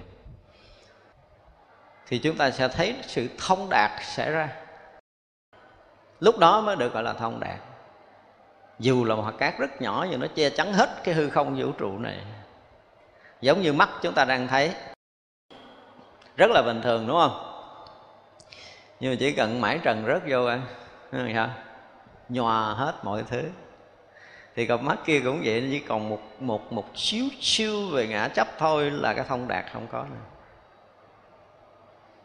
Nên khi mà chúng ta đọc kinh điển mà chúng ta đọc được mà mình cảm được hai chữ thông đạt này đó ha, thì quý vị sẽ thấy rằng cái, những cái cái cái từ ngữ mà của các vị thánh sử dụng đó, đúng là vượt phàm. Mình hiểu chữ thông đạt là nó nó là cái gì nó lưu thông nó không ờ, chướng ngại rồi cái gì nó cũng ờ, rỗng cái gì nó cũng không có vướng mắc cái gì gì đấy kiểu diễn tả của mình nó không tới đâu. Không có cảm nổi hai chữ thông đạt này. Chúng tôi dùng cái từ là phải cảm được cảm được là phải tới được phải tương thông phải hòa quyện trong cái cảnh giới thông đạt vô ngại thực sự thì mình mới thấy là một lần á ví dụ như bây giờ một lần mình thấy được ờ, à, ngồi ngồi ở trên cao mình thấy được tất cả ở dưới. Đúng không? Là mình đã thấy rộng hơn. Nhưng mà nghĩ là leo càng lên cao thì càng thấy được nhiều nhưng mà lên cao thì cái tầm thấy của chúng ta làm sao? Càng xa càng rộng nhưng mà cái xa với mình càng xa thì cái thấy chúng ta càng bị gì? Càng bị mờ đi. Chứ không phải thấy rõ như cái vật ở gần mình nhưng mà khi chúng ta thông đạt rồi á, thì dù xa như thế nào vẫn đang như cái thấy trên bàn tay. Phút với giây phong đạt đó là như vậy. Không có chuyện ẩn khuất, không có chuyện trước hơn sau này hết. Nó hiện khắp thế giới này hiện ra một lượt, y như chúng ta thấy trái cam để trong lòng bàn tay vậy đó. Không có khác nhau. Phút giây thông đạt xảy ra. Mỗi âm thanh, mỗi hình sắc mọi thứ đều hiển hiện rõ nét in tuồn như là để ngay trước mặt. Nhưng mà nếu đi đo là có hàng triệu năm ánh sáng thì lúc đó mới được gọi là thông đạt vô ngại. Cái từ thông đạt vô ngại nó nó nó kinh khủng lắm. Nghe thì nó thường. Ra ở đây mà dùng cái từ là cái hào quang của đức phật chiếu á, nó hiển hiện khắp mười phương pháp giới hiển hiện tất cả những cõi nước của chư thiên, của chư đại bồ tát, của chư phật khắp mười phương đều thông đạt vô ngại.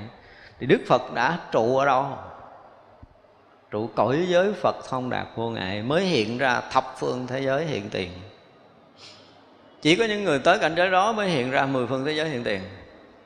Không trước không sau đâu nói chiếu khắp là mình nghĩ là ở sáng đây, sáng đằng kia, sáng trước, sáng sau, sáng trên, sáng dưới, chứ không phải là chưa đầy một sắc na là toàn bộ ánh sáng đã tới khắp thế giới mười phương như là ở thế giới hiện tiền, không có khác nhau.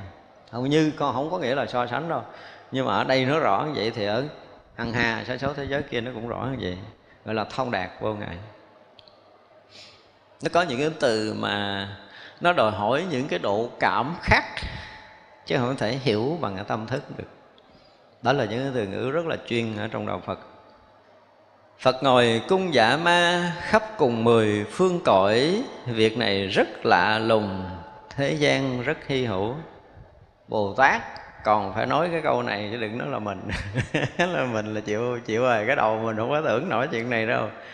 Phật ngồi cái cung dạ ma ở đây nhưng mà cung khắp mười phương cõi nước thì cũng có hằng hà sa số cái quốc độ.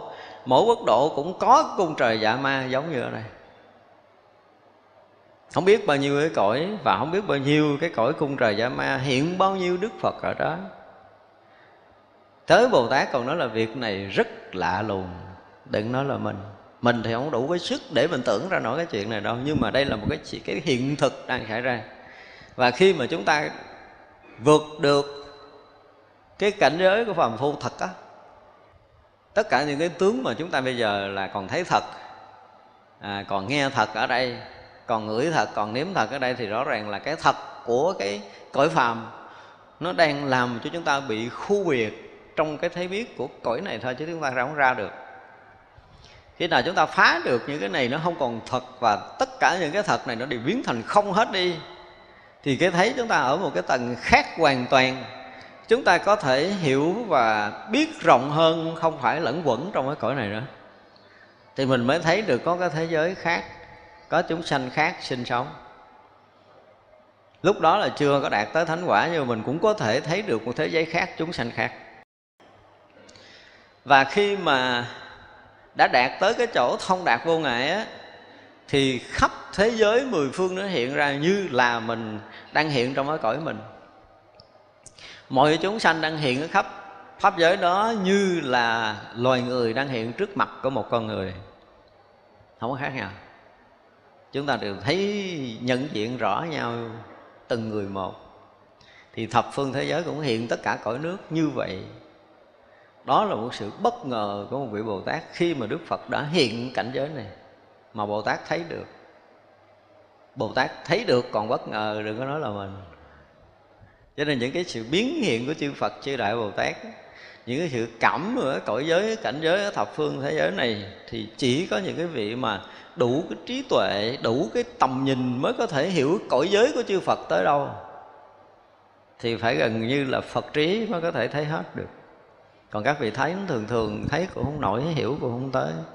Ở đây mà à, bồ tát à, công đức lâm bồ tát còn thấy là việc rất lạ lùng. Cho nên hiểu không nổi đâu. Cả như mình, cái đầu của mình là gọi là cái đầu cái đầu nhỏ của phàm phu mình nghe thì rõ ràng ngay từ đầu tới giờ mình có một cái độ cảm thực sự thì mình thấy đó là một cái cảnh giới mà người phàm không bao giờ tưởng tượng ra nổi. Nhưng không phải là không có. Cảnh thật của thánh nhưng mà phàm không bao giờ biết tới. Cho nên cái gì là mình chứng minh được thì mình mới tin cái kiểu của khoa học thì kể như là muôn đời, muôn kiếp không bao giờ hiểu nổi đạo phật là cái gì. Có những cái cõi giới mà máy móc không đủ sức để đo đạc ngay cả những cái thiền định máy móc cũng không đo đạt được. Con người bình thường ngồi nhập định ở cái độ sâu, máy mà có thể đo được là cái tầng tâm thức họ chưa qua. Nhưng mà khi người ta thiền định qua tầng tâm thức, tôi chấp máy đo. Tại vì cái máy là cái gì? Tâm thức chế. Thì cho nên nó giới hạn, không có qua tầng tâm thức nổi Thật ra có một cái lần mới cười qua Mỹ, có một cái thiền à, tánh không cái, cái nó liên hệ với một cái tiến sĩ người à, Đức. Nó chế cái máy người ta ngồi thiền lợi đo cái à, người này thiền định sâu người kia thiền định cạn rồi, lúc đó mình qua đang cái thời thịnh. Tôi chơi một cái hình như bị rúng rính rúng rính là người ta sợ tôi về Việt Nam không được chứ không có gì. Tôi nói cái máy là nó là cái gì? Nó là vật chất vật chất thì nó chỉ đo được vật chất chứ sao đo tâm linh mà nó là được cái đầu con người đẻ ra, nó là sản phẩm của cái đầu. Cho nên nó chỉ đo ngược lại cái đầu. Còn thiền định là ta vượt qua cái đầu.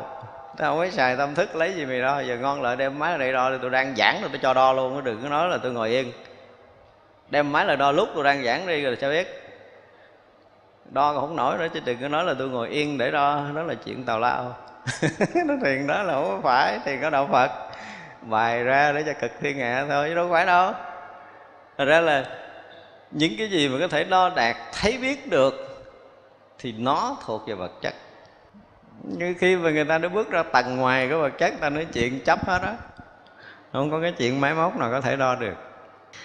Thật ra là chúng ta thấy là tới những cái chỗ mà nó quá vượt phàm mà cái này thuộc về dạng vượt thánh nữa chứ không phải vượt phàm. Tại vì một đức phật xuất hiện ở đây là hằng hà sa số có nước khác đức phật xuất hiện. Có hằng hà sa số cung dạ ma và hằng hà số chư bồ tát. Đồng danh hiệu, đồng cõi nước, vân vân là chuyện này đúng là rất là lạ. Những vị bồ tát thường thường thì không đủ trí tuệ để có thể tưởng ra nổi cái cảnh giới này. Đừng nói là người phàm như mình.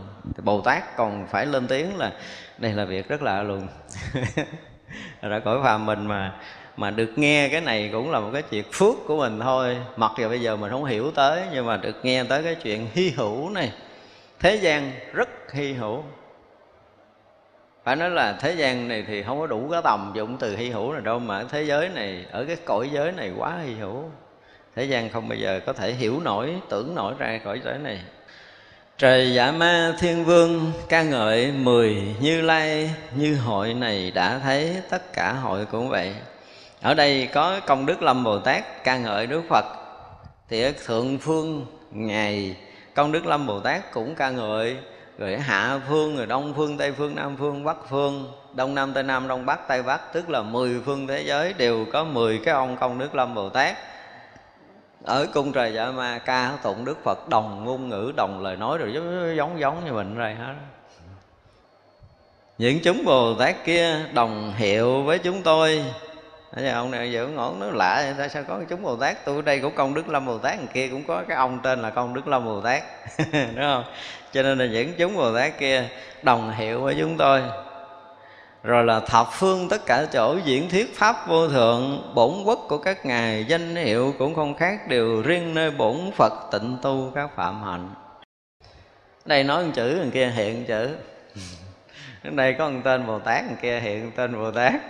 Đây có một cảnh giới phật kia hiện cảnh giới phật. Cái gì cũng giống nhau hết cái việc tu cũng giống nhau. Rồi cái việc học cũng giống nhau. Việc giảng nói phật pháp cũng giống nhau. Việc hiện cảnh giới của đức phật cũng giống nhau hiện quốc độ cũng giống nhau. Và đồng tu một cái gì, hạnh thanh tịnh cũng như nhau. Thật ra khi mà ở cõi nước của mình á, mà đạt tới cái cảnh giới giác ngộ, thì thập phương chư Phật đồng thọ kỹ. Không phải Đức Phật Bổn Sư nữa. Tức là khi mà chúng ta đã vượt hết những cái tầng tâm thức, đạt tới cái cõi mà gọi là thông đạt vô ngại rồi là là chư Phật thế giới thập phương đều rõ thông mình đã tới. Một điều rất là kỳ lạ như vậy. Dù chúng ta tu ở cõi mình, ở trong rừng sâu, ở trên núi cao, không ai biết hết. Vậy đó mà chúng ta tới cảnh giới này là thập phương thế giới đều biết, thập phương chư phật đều biết.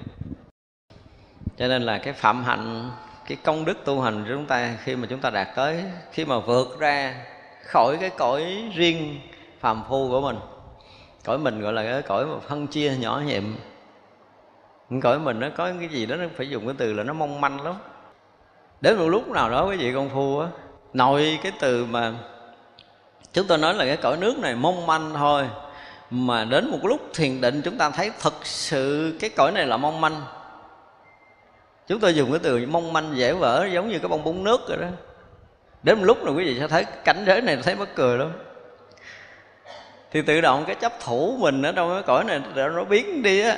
Nó còn nơi tâm và mình không bao giờ mình chấp được. Vậy vậy tới cảnh giới này giống như là chạm tới nó vỡ vậy đó. Chạm tới nó sẽ vỡ và nó sắp sửa vỡ bất kỳ giờ phút nào. Từ cái mạng sống cho tới cái việc mong manh à, của cái khí thở cho tới cái mong manh của ý niệm. Nhưng mà mình phải cảm từ cái mong manh của ý niệm trước. Cái này phải đi ngược ra từ tâm của mình mong manh từng cái niệm khởi nó mong manh. Cái niệm khởi nó thô, bắt đầu nó tế bắt đầu nó nhỏ nhiệm, bắt đầu nó mong manh. Nó chỉ là cái manh nha, móng khởi rất rất rất rất rất nhỏ. Là chúng ta ở càng sâu ở trong thiền định, chúng ta mới thấy là từ cái chỗ rỗng lặng, thanh tịnh, tuyệt đối kia nó nhố lên một cái cái gì đó nó hết sức là mong manh. Nó manh nha, móng khởi nó chưa thành ý niệm mong manh đến mức độ đó. Mà chúng ta đủ sức thấy, thì lúc đó là khắp thế giới này chúng ta một lượt thấy nó là mong manh. Cho nên họ không dính được trong cái cõi này. Từ cái thiền định đó, họ mới không dính. Chứ nếu không vẫn còn dính mất. Dù chúng ta nhập định trăm năm buông ra, chưa có thấy thế giới này mong manh đó là mình cũng vẫn còn dính. Chưa nói là tới qua cái mong manh rồi nó tăng cái mong manh để nó rớt vào cái cảnh giới không thì không nói rồi nhưng mà tôi nói là ở bờ mé mong manh của cái thế giới loài người của mình. Của cái cõi này, chứ không phải thế giới là cái cái cái quả địa cầu này đâu, là của cái cõi phàm của mình. Và khi mình tới bờ mé thì mình thấy nó thật sự nó mong manh, nó dễ vỡ và nó sắp tan biến. Và khi mình tan biến thì toàn bộ cõi giới nó biến thành không một lượt cái đã. Rồi nó mới sống trở lại với cái phương tiện giúp người, thì cái đó là cái chuyện sống lại là do cái nguyện của mình mình sống lại chứ còn không là ở trong cái cõi giới đó là không có cái thế giới này. Thế giới này zero thật sự. Không phải họ xóa đi tâm thức của mình để mình không tiếp nhận cái thế giới này vật đầu. Đang sống, đang sinh hoạt, đang nói, đang cười mà cả toàn thế giới này đều là rỗng. Muốn khôi phục để cho thấy thế giới này thật cũng không phải là dễ. Thấy thật lại không có được. Kỳ lạ như vậy như vậy mà cái chuyện sống chết là lúc đó nó cũng là thành không. Nếu bàn sinh tử là là không. Chứ không phải sinh tử không đâu. Nếu bàn nó cũng là không nữa. Nhưng mà đến một lúc công phu thấy một cái sự mong manh của cái thân mạng này thôi là cũng đã khó rồi. Đừng nói là thấy hết cái thế giới này. Nhưng mà hành giả cũng phải tới. Họ phải tới. Thật ra là chuẩn bị bước ra ngoài tam giới là phải một phen thấy toàn tam giới này nó như thế nào thì người đó mới nhẹ nhàng lướt qua. Muốn ra khỏi cõi người này phải thấy cái người của mình như thế nào. Thấy loài người ra làm sao để mới có thể bước ra khỏi cõi này. Bước ra khỏi cõi người cũng phải là công phu. Không có tưởng ra được đâu. Không có tưởng ra được đâu. Cái gì mà không trải qua cái kinh nghiệm công phu là không có ra được. Không phải dễ đâu. Mình vẫn còn ở trong cái cái cái cái loài, chủng loại của mình là loài người thì mình đang ở trong cái loài người. Thì tất cả những cái hiểu biết chúng ta chưa có ra ngoài được. Cho nên cái mình nói có, nói không với mình là mình hiểu, mình gật đầu chơi là tại vì là kinh kia cũng nói như vậy, kinh này cũng nói như vậy, kinh này cũng nói giống giống mà ông thầy cũng nói gần giống. Mình chấp nhận cái kiểu đó thôi. Chứ còn mà nói cái chuyện nó ra khỏi khỏi người là một cái chuyện khác hoàn toàn thì mình cũng nghe nói đâu đó có nói rồi. Nhưng không phải đâu, ra khỏi cõi người nó là một cái chuyện hoàn toàn khác. Khác lắm. Mọi cái thấy nhìn khi chúng ta trở lại nó cũng khác. Chúng ta ra nó khác rồi, bây giờ mình trở lại trở lại để mình sinh hoạt, mình sống đây thì nó cũng khác lắm, cái nhận định người ta cũng khác lắm. Ta thấy tức cười, mấy cái chuyện dính mắt của mình lắm. Ta thấy thương lắm trời ơi, cái chuyện gì có chút xíu mà nó khóc hết nước mắt, nó không chịu nín dỗ hòa không nín. Cái chuyện nó đâu có dính được. Không có cách nào mà người ta có thể dính được cái chuyện đó trơn, người ta thấy ta ngỡ ngàng lắm nha. Ta thấy cái chuyện dính mắt mà buồn, thương giận, ghét cõi này, nó nó mất cười, nó không có dính, nó dính không được. Và đôi lúc họ cũng giả bộ, họ dính chơi mà họ dính cũng không được. Chứ không nói chuyện tháo gỡ rồi ngộ lắm mà ta bước ra rồi á, ta thấy cái chuyện dính mắt mình ta cười lắm thương lắm.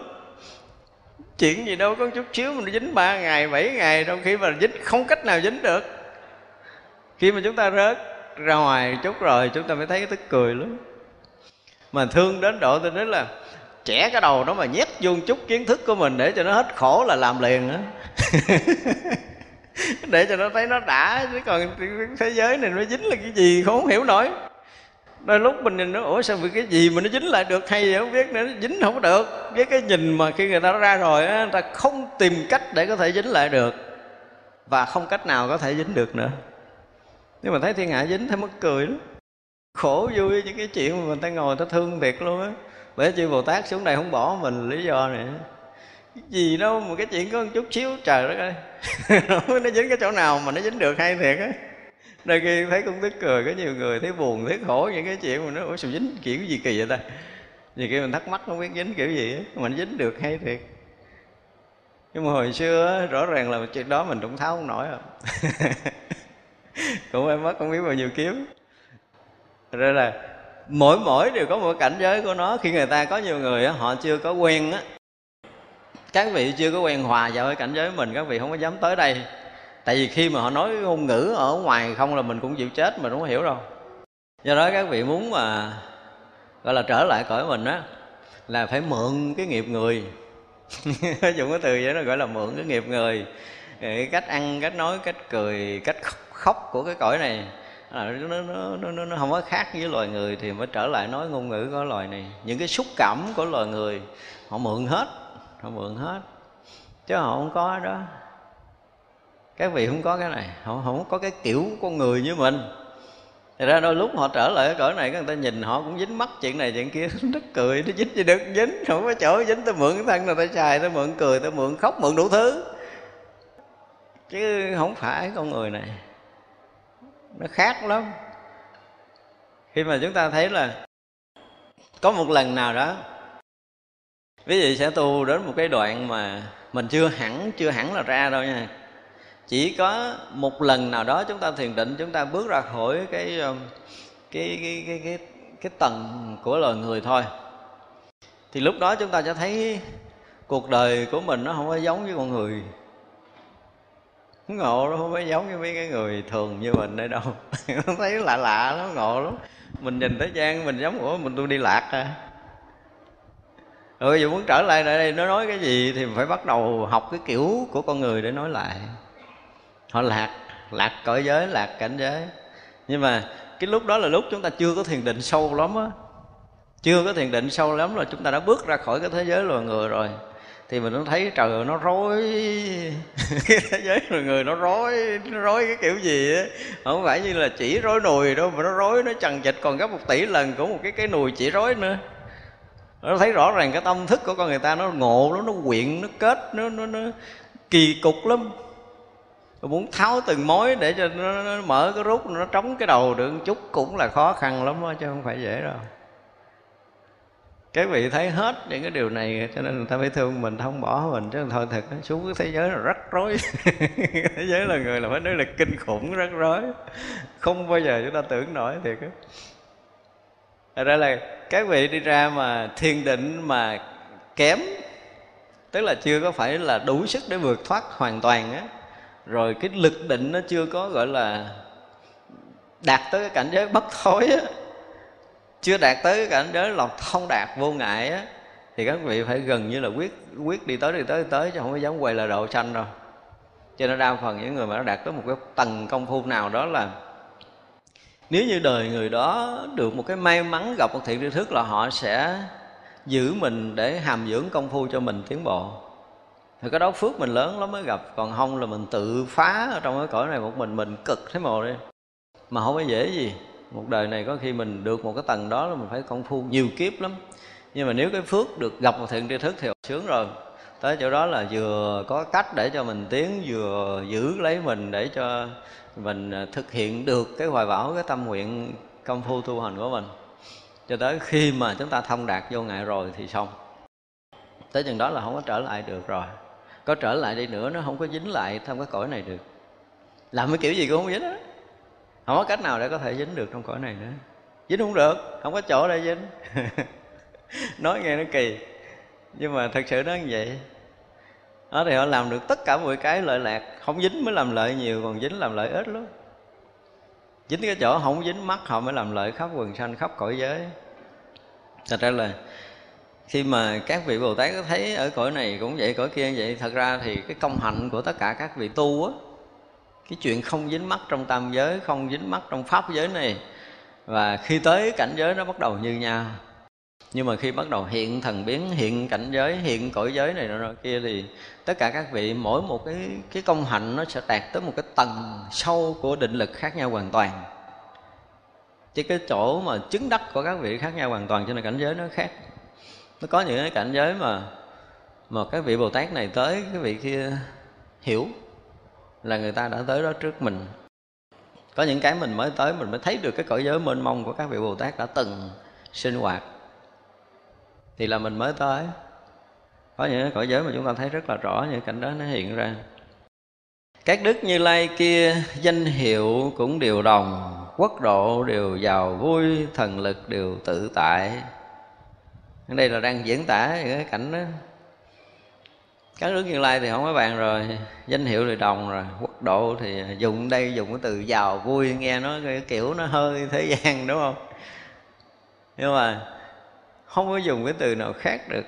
Tức là cái cái cõi giới của chư Phật, chư Như Lai nó đầy cái phúc lạc. Nó không phải dùng cái từ là vui thế kỷ thế gian nữa. Nó không có dùng cái từ là giàu nữa, mà cái phúc nó đạt tới cái tận đỉnh rồi gọi là phước viên mãn rồi, trí viên mãn rồi. Nó tròn đầy, không có thể nào dùng cái từ mà dùng từ dạ vui, nó giống giống như kiểu thế gian ví dụ cho mình dễ hiểu. Cái thần lực của các vị cũng vậy. Nó tự tại, nó hiện hay là à, ẩn, lớn hay là nhỏ, nhiều hay là ít là các vị đều không có thể nào nghĩ bàn được. Tất cả chúng mười phương đều thấy phật ở đây, hoặc thấy ở nhân gian, hoặc thấy ở thiên cung không phải chúng mười phương là chúng bình thường như mình đâu, mình không thấy rồi. Đúng không? Thì không thể là chúng của mình. Mà chúng ở mười phương là chúng bồ tát. Những cái chúng mà đã vượt phàm. Thì có thể thấy phật ở khắp nơi. Chỗ nào cũng có phật. Thấy có khi thấy ở thiên cung, có khi thấy phật ở đảnh núi tu di. Có khi thấy phật ở cội bồ đề đủ hết. Như lai an trụ khắp tất cả các quốc độ, nay chúng tôi thấy phật ở tại thiên cung này ngài bắt đầu ngài nói là thực sự thì một người khi mà đã nhập trong cái định chúng ta tạm gọi là định của đại thừa đi thì trong cái khoảnh khắc đó là hiện khắp cõi nước của mười phương là vô tướng đó, đó không có cái gì đó đầu tiên cái đó hiện ra. Và trong cái vô tướng đó bắt đầu hiển hiện tất cả các nước cõi nước mười phương mà đầu tiên là nó hiện cái sự thanh tịnh tuyệt đối để thông cảnh giới của chư Phật. Cho tới cái cảnh giới chứng của tất cả các vị Bồ Tát, các vị thánh hiền. Rồi hiện khắp tất cả cõi nước của khắp tất cả cõi giới ở khắp pháp giới chúng sanh này. Cho tới những cái cõi sâu, những cái loài chúng sanh đọa đài ở khắp tất cả cõi nước.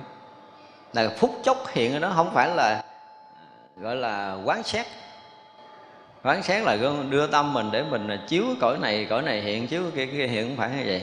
Khi mà nó đạt tới cảnh giới thông đạt vô ngại rồi là một phen nó sẽ hiện tất cả những cõi nước của chư Phật, chư Đại Bồ Tát, chư vị thánh hiền mà khắp chúng sanh muôn loài một lượt hiện ra rõ ràng như chúng ta thấy cái bàn không phải tưởng tượng, không có dùng mắt để có thể thấy được. Thì đó mới gọi là đạt được nhất thiết trí trí, chứng được tất cả những trí tuệ sai biệt của chư đại bồ tát khắp thập phương thế giới này. Cho nên là thấy phật ở đâu cũng có hiện hết cõi giới nào cũng có phật hiện. Như lai thì là khắp nơi khắp chốn mình à, đôi lúc mình nói cái cái hiện hữu hiện tiền cái như lai hiện hữu hiện tiền cái hiện thực đang hiện hữu mới mẻ hiện tiền trong cái khoảnh khắc này. Thì mình tưởng tượng là ở khoảnh khắc này như vậy rồi ở kia cũng vậy nhỏ như vậy hết đây không phải là tưởng tượng cái khoảnh khắc hiện hữu, hiện tiền nếu chúng ta tiếp nhận được, hòa quyện được ở cái khoảnh khắc này, thì cái hiện hữu, hiện tiền này á, nó trở thành cái thông đạt vô ngại liền. Và nó nhanh bằng một tỷ lý thừa tỷ cái vận tốc ánh sáng. Và khi tới đó rồi thì phật khắp nơi đều hiển hiện như nhau. Tánh tướng đều hiển hiện như nhau, không khác. Cho nên ở đây là quốc độ cũng hiện. Và tới giờ này không? nay mới thấy được ở tại thiên cung này. Phật thì hiện khắp nơi. Hiện ở thiên cung này cũng như hiện ở thiên cung khắp mười phương pháp giới này. Nhưng mà thôi, bây giờ thấy nay phật hiện thiên cung này. Đồng danh hiệu với phật hiện thiên cung ở mười phương pháp giới. Không có khác, không có sai việc Xưa phát nguyện Bồ Đề, khắp đến mười phương cõi Nên oai lực của Phật cùng khắp khó nghĩ bàn. Hồi mà gọi là phát tâm Bồ Đề, Để độ tận chúng sanh khắp mười phương cõi nước. Khi thành tựu đạo quả, nó mới hiện đủ cái này. Giống như là Bồ Tát Pháp Tạng Khi phát 48 lời nguyện, sau khi con thành phật thì à, cái gì cái gì cái gì đó xảy ra, đúng không? Chứ không phải 48 lời nguyện của Đức Phật Di Đà nhiều người nghiên cứu không kỹ, nói đó là 48 lời nguyện của Đức Phật Di Đà, không phải Bồ Tát Pháp Tạng khi chưa thành Phật, phát 48 lời nguyện. Còn thành Phật thì không phát nguyện chi. Chúng ta nên hiểu thành Phật là có viên mãn trí huệ, phước đức phát nguyện cái gì. Nhưng mà người ta dùng cái từ là 48 lời nguyện của Bồ ờ, Tát pháp tạng, cái tự nhiên ta không đủ lòng tin. Cái ta gài vô bốn tám lời nguyện đức phật di đà, cái người ta tin à. Phật đạo phật đâu có phát nguyện bồ tát phát nguyện cũng như ở đây là khi phát tâm bồ đề độ chúng sanh mười phương cõi nước là bồ tát phát nguyện chúng ta đọc kỹ lại lịch sử chúng ta thấy rõ ràng là bồ tát pháp tạng phát nguyện khi chưa thành phật. Đó là nhớ vậy? Cho nên ở đây, đây chúng ta cũng nói rõ là cái gì đó do do cái nguyện lực hồi trước do phát tâm bồ đề. Chưa phát nguyện bồ đề thì khi hành bồ tát mới phát nguyện, thành phật phát nguyện làm gì? Thành phật cái tự động là năng lực trí tuệ đi khắp độ sanh rồi phát nguyện chi nữa. Bên tịnh độ kia sửa lại là 48 lời nguyện của Bồ Tát Pháp Tạng, chúng ta tin không? Bị nhiều người rầy liền á. Nhưng mà không phải 48 lời nguyện của Pháp Tạng, Bồ Tát đó nha. Chúng ta nghiên cứu kỹ đi. Trong cái tài liệu Di Đà là Bồ Tát Pháp Tạng phát nguyện trước khi thành Phật.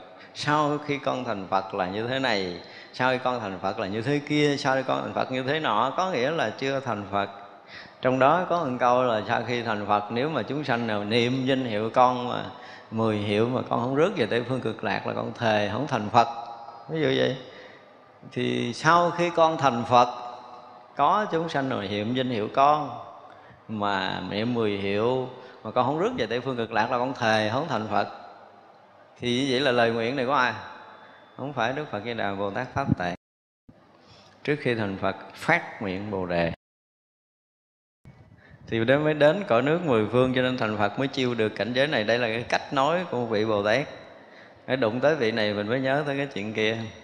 Lìa sự tham thế gian đầy đủ vô biên phước, nên đặng sức thần thông chúng sanh đều thấy cả. Này, nó cũng thường thôi. Nhưng mà lìa sự tham luyến thế gian cũng là một công phu lớn à, không phải nhỏ đâu. Nghe thì nó rất là thường. Nhưng bây giờ đối với thế gian này mình lấy gì để mình lìa? Nó mình hỏi một câu đơn giản thôi, mình lấy gì để mình lìa? Ai lìa nói nghe một câu đi. Lấy cái gì để mình lìa thế gian rồi nè? Nói chuyện trên trời. Không giờ lìa thế gian, lìa làm sao? Làm gì không có dính mắt thế gian rồi nói một câu nghe. Bằng công phu gì? Bằng trí tuệ gì? Chuyện thực nhất của người tu là như vậy. Chứ không phải tôi xuất gia là tôi lìa thế gian. Lìa thế tục gia. Chứ chưa có lìa phiền não gia, chưa lìa tam giới gia, thì chưa phải thực thụ là người xuất gia. Mới lìa có cái gì, cái nhà thế tục thôi. Lìa ở nhà nhỏ, vô ở nhà lớn. Thế nó chưa, có thật lìa. Lìa thế gian đi nói một câu nghe nhưng ở đây bồ tát khen đức phật một cái câu rất là bình thường là đức phật lìa thế gian. Đầy đủ vô biên đức. Cái câu này thật sự là, nghe những cái câu lời của các vị bồ tát mà khen đức phật là là đúng là trí của bồ tát mới khen được. Đầy đủ vô biên đức. Mệnh đức còn không có. Cái ngày cái người mà có đức xuất hiện ở đâu là rút động cái trời người chúng tôi nhớ hồi xưa có một vị thiền sư trung hoa không không nhớ rõ tên. Mà vị này á, là chuyên làm bếp ở trong thiền viện á. Mà ông khó trời đất ông ông tri khố này khó nổi tiếng trong tất cả các vị tri khố ở trong các nhà bếp. Bữa đó ông thầy trụ trì bị à, bị cảm nói thì giả xuống sinh củ gừng đang nấu cháo thầy trụ trì. Ông thị giả thì cũng ỷ lệnh của trụ trì xuống người nhà bếp văn văn chụp cổ gừng trì khổ nắm tay trở lại. Họ không lại vậy? Nó lấy cổ gừng cho hòa thượng. Nói, đồ đồ của chúng tăng hả? Muốn lấy một cái gì để xài cho ai làm lấy ước ma đi? Đợi tập trung chúng làm lấy ước ma này trụ trì cũng chết mất rồi. Không cho là không cho đó nha. Đi lên đi lên thưa thầy trụ trì. Ông kia ông cũng ức cũng mượn lệnh để lấy không được ông cũng tức cũng quăng lại, ông bỏ đi lên thưa thầy trụ trì. Cái thầy trụ trì nói sao? Cái này lỗi của ta, thôi khỏi, ta tự xử, tự ngồi thiền, tống bệnh ra chứ không được lấy củ gừng á. Không khó đến mức độ vàng trời mây như vậy, thầy trụ trì á. Cái bữa đó không biết công chuyện làm sao á. Định ăn cơm sớm, đặng đi công chuyện, chưa bến cảng ờ mình bác xuống ông đi khối giờ mặc đồ trì chưa chuông bản xuống lại làm gì? Để thì nó ta đợi. Nó đâu còn đường nào khác rồi xuống đây nó đợi quýnh quẹt lên chân. À, đợi được đứng đó đi. Chứ không có vụ mà sớt cho ông trụ trì ăn trước cái chúng ăn sau không có chuyện này. Ông đi cố đúng ghê gốm như vậy. Bữa đó cũng làm à, uh, biếp rồi xong xuôi rồi mới ra đứng ở ngoài đường lộ á. Đứng ngoài cổng chùa chơi có ông quan phủ đi ngang cởi ngựa. Ngựa tới tự nhiên sụm lại. Ông này ông cứng cựa lắm ông đập con ngựa quá trời. Thì ông thiền sư mới nói loài thú đó, nó còn khôn hơn loài người. Thấy người có đức nó còn quỳ lại còn loài người. Không biết. Ông này nghe ông ngộ quán quỳ chứ ông lại ngựa mới đứng lên chứ nó quỳ hoài luôn. Đó rồi nói đây ở đây mình muốn nói cái người có đức. Thì mới cảm được ở trời người mà họ nói là cái việc này trong thiền môn cũng hiếm có rồi mọi người thứ hai như vậy. Hiếm lắm. Họ đi với mắt phàm mình không thấy chứ rần rần. Hay quên là rần rần những người hộ vệ những người đứng những người thường thường nó bị dạt ra hết. Họ chỉ cần tác ý đi đến đoạn đó thôi là long thiên hồ pháp dọn đường hai bên là đầy tất cả những người hộ vệ. À, ghê lắm. Những người có đức luôn là như thế. Thành ra là cái đạt được vô biên đức của đức phật á mình nói cái người à, cái người mà hộ đức phật ở trong kinh có chuyện xảy ra rồi, đúng không? Chuyện này mình nghe hoài. Ở đức phật đi tới cái làng đó, giáo hóa thì à, cái số chúng đệ tử của cái ông ngoại đạo theo đức phật hết rồi. Ông ức lắm, ông định mà gặp phật cũng chửi cho đức phật một trận á, chứ không có vừa đâu. Thì à, bữa đó đức phật đi ngang cái làng của ông kẻ ông quyết định ông ra ông ngồi ông chặn đường cái đó. Chặn đường để là, là hỏi chuyện hơn thua. Đức phật đi tới. Nếu mà hỏi sao đường ta đang đi ngươi ngồi cản vậy? Cắn răng là không thèm trả lời. Gì Bây giờ không thèm nói chuyện nhưng không thèm trả lời luôn Không thèm mở mắt ra. Nếu Phật đi tới một bước nữa Sao ngươi không đánh đường cho ta đi? Ông cũng ờ, viều viều không thèm trả lời Nhưng mở mắt trừng trừng dòm Đức Phật. Đức Phật nói là ta hỏi ngươi một câu nữa Mà ngươi không trả lời là ngươi có chừng dở đầu làm bảy mảnh đó nha. Ông này ông đâu có tin. Đức Phật bước tới một bước nữa. Cái Đức Phật nói thôi, ngươi lệch, xích qua bên cho ta đi qua. Ổng không thèm đi qua. Đức Phật nói nè, đâu ngươi nhìn ngược lên trên ra Ngươi nhìn lên trên trên sau lưng ta kìa. Cái ông này nhìn lên thấy ông thần kim cang hiện ra cầm cái chai. Ông quản lại thưa đó cù đàm ngài nói gì con xin nghe. ra những cái người có đức á, thì cái người hộ vệ mà tôi thường hay nói tức là đến khi tới đức phật á thì phải bốn cái vị đại thần kim cang. Mà vị đại thần kim cang không phải là trấn giữ một cõi nước đâu. Mình nghe một thần kim cang là một vị đại thần kim cang là trấn giữ cả một cái cõi tam thiên đại thiên thế giới rồi bốn vị trấn bốn gốc rồi đã tam khắp tam thiên đại thiên thế giới là không ai có thể nào mà làm cái gì xâm phạm tới đức phật được cho nên tôi nói là cái chuyện mà kim thương mã mạch là cái chuyện tào lao là vậy. Rồi đụng đụng được với bốn thầy thần kim cang này sao? Không có được đâu. Không có làm gì được hết trơn á. Chưa nói tới cái dàn hộ pháp đó đức phật thì mới nói tới kim cang, không cần tới nói tới hộ pháp. Tới vị đẳng giác là phải ba vị thần kim cang rồi. Cái vị mà tới thập địa là phải hai vị thần kim cang. Từ à, bát địa trở lên là phải có một vị thần kim cang hộ cho nên chúng ta thấy một người nào mà có thần kim căn hộ là từ bắt để bồ tát trở lên, không phải là người phàm rồi cái dẫn chơi. Và nếu mà chứng quả a la hán thì mới có hộ pháp hộ hộ pháp hộ. Thật ra những người mà chứng quả a la hán rồi là đầu tiên khi mà tác ý điên đoạn đường là hộ pháp, bắt đầu xuất hiện là long thiên, bắt đầu xuất hiện dọn đường, dọn xá rồi kinh khủng lắm. Những người có đức là như thế. Cho nên trời người phải kính phục cỡ các vị hộ pháp mà xuất hiện là mấy vị chư thiên cỡ trời đủ đã có quỳ quỳ lại rồi, chưa lại tới cái vị la hán này đâu. Cái đức của họ nó sẽ cảm hết tất cả các loài, các cõi thấp hơn. Còn các vị mà hộ pháp xuất hiện mấy cái ông mà cõi trời mà không quỳ lại cõi chừng nữa hả? Mốt sách gối đi lại sám hối sao? Không phải như cái cõi của mình. Cõi mình nó kỳ cục, cái người mà không có đức á thấy cái người có đức nhiều khi cũng chấp tay thì sao đích? Không có lại. Nhưng mà mấy cái người hộ mình hả? Đi lại thấy mộ tổ để xin lỗi. Người phàm ngu của mình không biết, nhưng mà cái người hộ mình ở phía sau mà mình lỡ mà thất đức nói chuyện sai lời cái gì là mấy người hộ mình đi lại xin lỗi thấy bà tổ luôn. Sách gói kia xin lỗi lại. Đâu có giỡn được. Quy luật người ta cao hơn mình một tầng bậc tâm linh là cái đức của họ cao hơn mình khiến hai cái tầng hộ vệ họ sẽ cao hơn mình. Mình ở tầng thấp mình phải cúi đầu. Đó là quy luật của vũ trụ này. Cho nên phước của mình á, khi mà mình được gặp một cái người có đức mà mình cúi đầu kính lễ đó là cái phước của mình để đỡ cho mấy thằng cha của mình không có trách gói đi xin lỗi.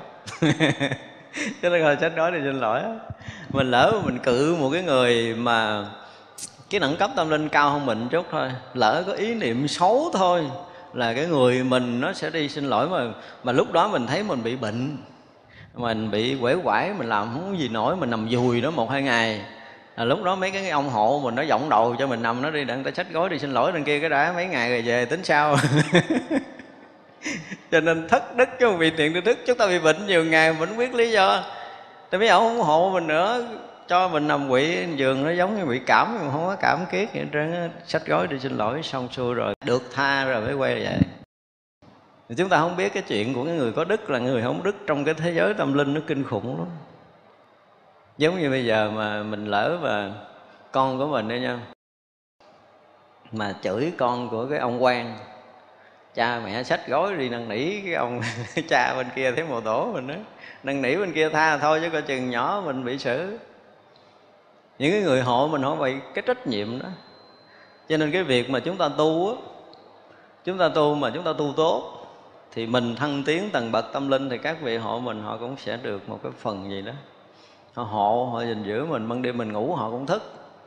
Họ hộ mình gần như 24 trên 24 Thật ra là những người có đức thì cái người mà hộ vệ của họ lớn đức lớn thì người hộ vệ lớn, mà có đức có nghĩa là họ đã đạt được những cái tầng tâm linh, chứng được những cái tầng thánh quả. Thật ra được mà hộ pháp hộ là phải phải thánh a la hán chứ còn ờ, các vị thánh nhỏ dưới này thì các vị chư thiên hộ thôi. Các cái tầng của các vị chư thiên hộ.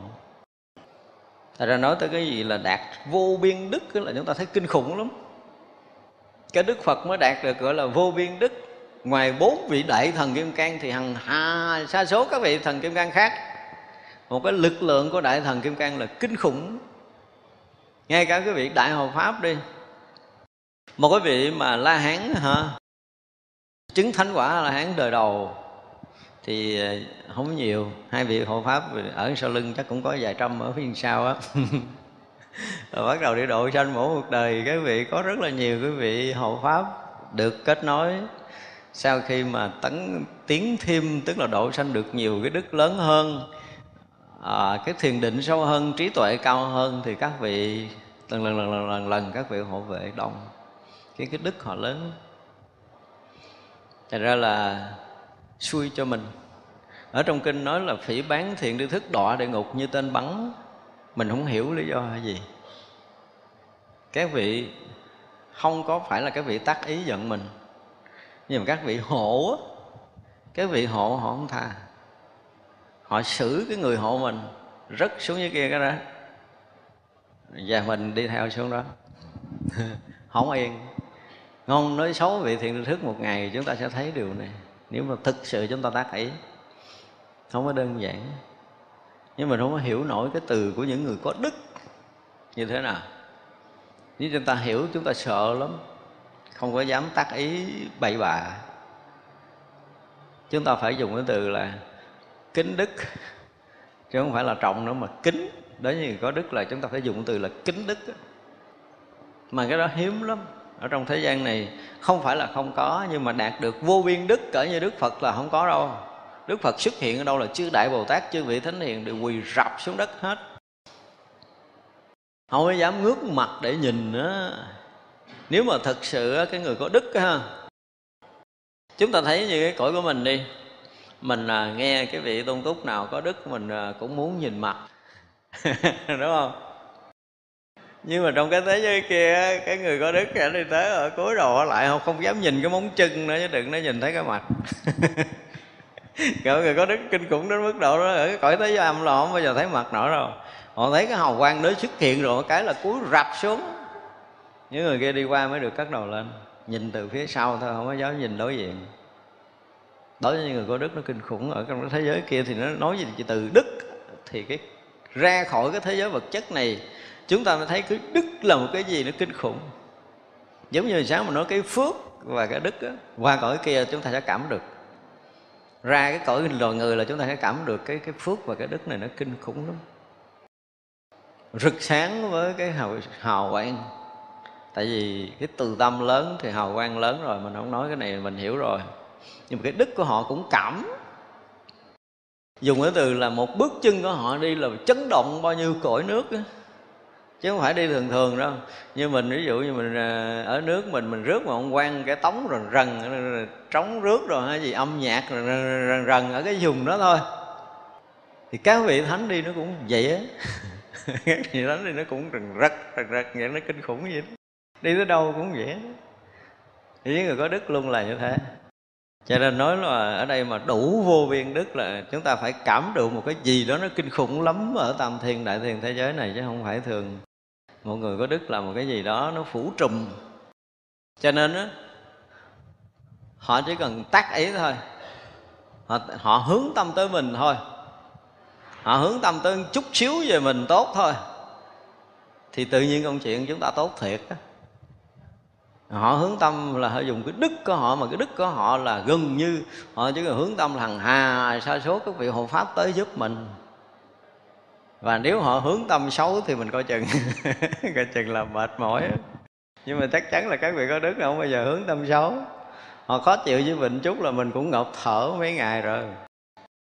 Chứ chưa cần phải là có tác ý gì khác. Ra là chọc ai thì chọc, đừng chọc mấy người có đức dù là chửi lén họ sau lưng đi nữa, mình cũng bị mệt mỏi nữa, kỳ lắm. Với những người có đức thì đừng bao giờ đụng tới. Còn không có đức thì làm gì cũng được cũng sao. Vì cái người hộ của họ không đủ lớn để quật ngã cái người hộ mình. Nhưng mà nếu họ tên mình một tầng bậc tâm linh mà chọc đi rồi mình cũng mệt, chứ đừng có nói là hai tầng tầng một thôi. Chúng ta gặp một người mà phá được một tầng vọng chấp, họ vượt ra một cái tầng tâm linh nào đó mà chúng ta là cái người còn phàm phu thật sự chúng ta ngon đi hơn thua rồi chúng ta sẽ thấy. Đó gọi là cái đức, những cái âm đức được tích chứa qua cái giai đoạn công phu tu tập của họ. Họ đạt tới những cái tầng tâm linh cao thì cái đức họ cao. Và đức cao rồi thì đủ để có thể nhiếp phục được các loài, các cõi. Dùng cái từ là nhiếp phục được các loài, các cõi. Chứ không phải là một loài, một cõi nào khác đâu. Thành ra là dùng cái từ mà vô biên đức là kinh khủng lắm chúng ta hiểu tới là chúng ta thấy là rất rất là khủng khiếp không phải bình thường. Đó, cho nên là được ờ, sức thần thông lớn chúng sanh đều thấy cả. Chúng sanh ở đây không phải là mình ở cái tầng mình chưa đặt rồi cái loại chúng sanh trong cái pháp hội ờ, hoa nghiêm. Chúng sanh trong pháp hội quan nghiêm hồi đầu mình học mình thấy rồi là người phải đạt được cái gì cái gì cái gì hoặc cái phẩm ban đầu rồi phải không? Mình thì chưa có dự trong cái loài chúng sanh đó nổi cho nên không thấy cái đức của đức phật hiện ra, không thấy sức thần thông của đức phật như thế nào. Du hành mười phương cõi, như hư không vô ngại, một thân vô lượng thân thân tướng bất khả đắc. Thì bây giờ diễn, đang diễn nói cái thần thông của đức phật. Đức phật đang ngồi cõi bồ đề, nhưng mà du hành mười phương cõi. Thì cái này là cái gì? Cái này cái từ mình hay nghe là phân thân thiên bá ức tức là ngồi chỗ mà phân thân khắp tất cả các cõi nước. Thì đó, ở đây dùng từ là du hành mười phương cõi. Như hư không không có ngại. Hư không thì không có chỗ nào ngại rồi, phải không? Một thân hiện ra vô lượng thân. Thân tướng nó không có.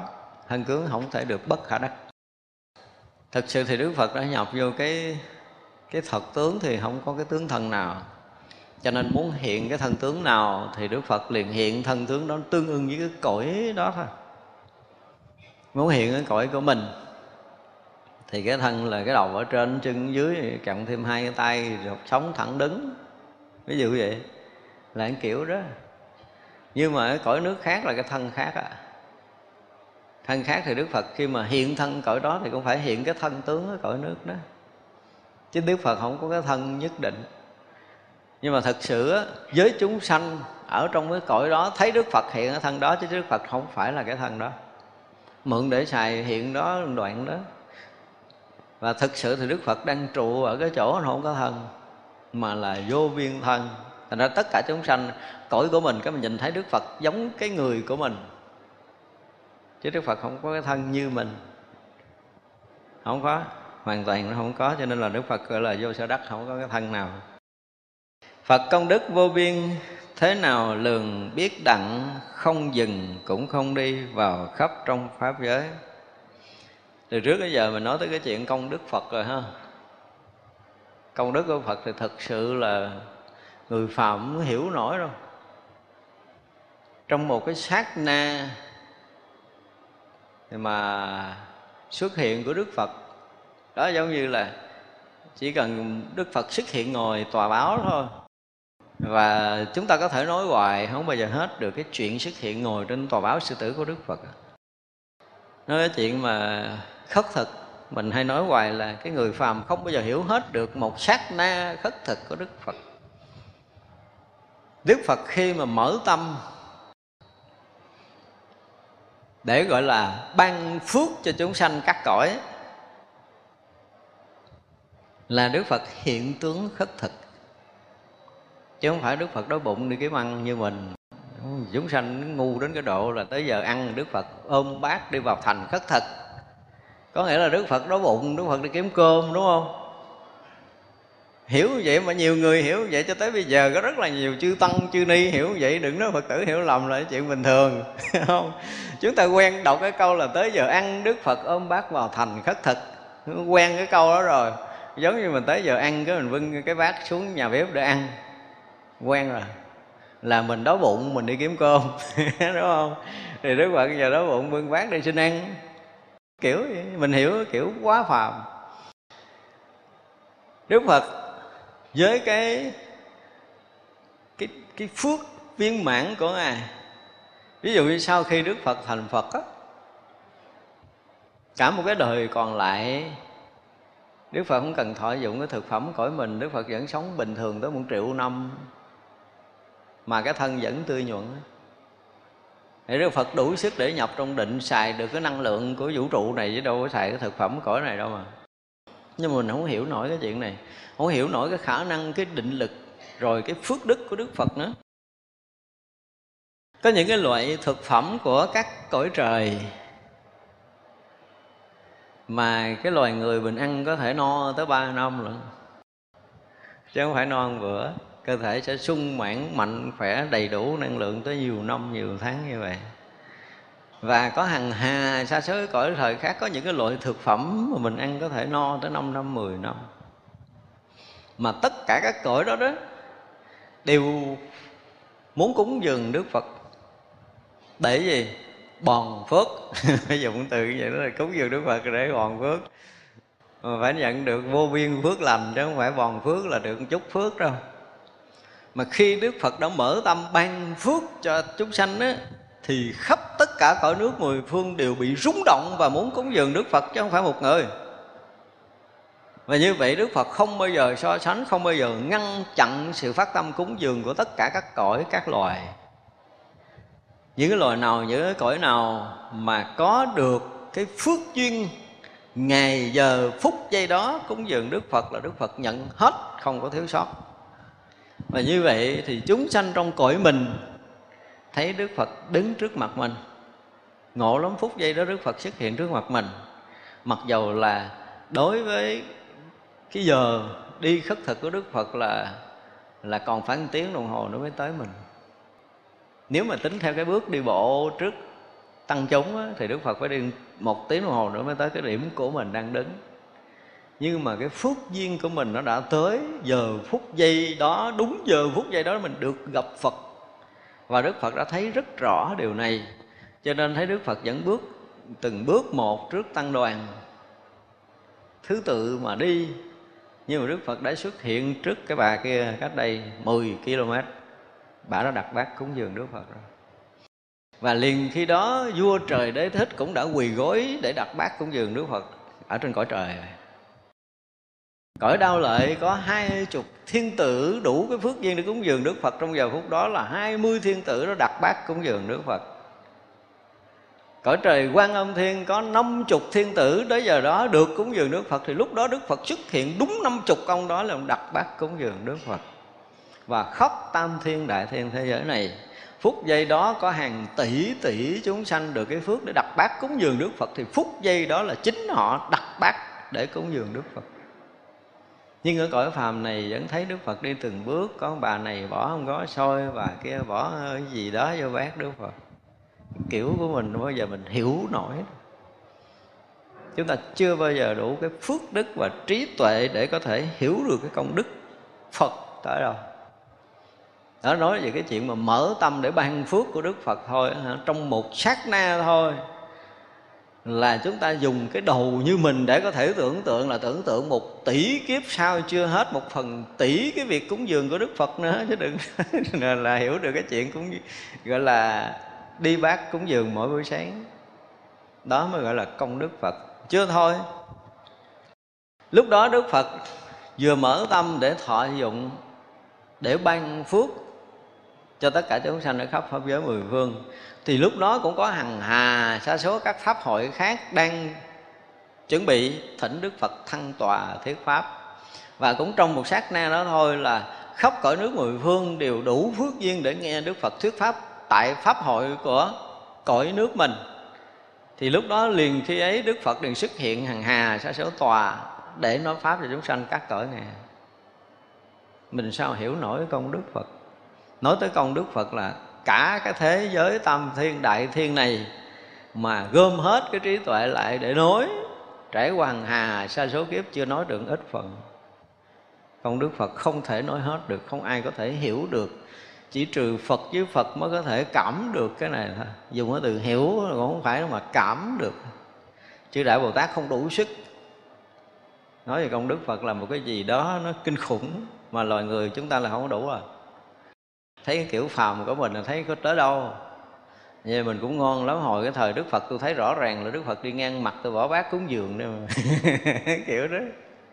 Nó ra cái gì đó, cái kiểu thấy của phàm phu của mình thôi. Chứ còn công đức thật của Đức Phật là vô lượng.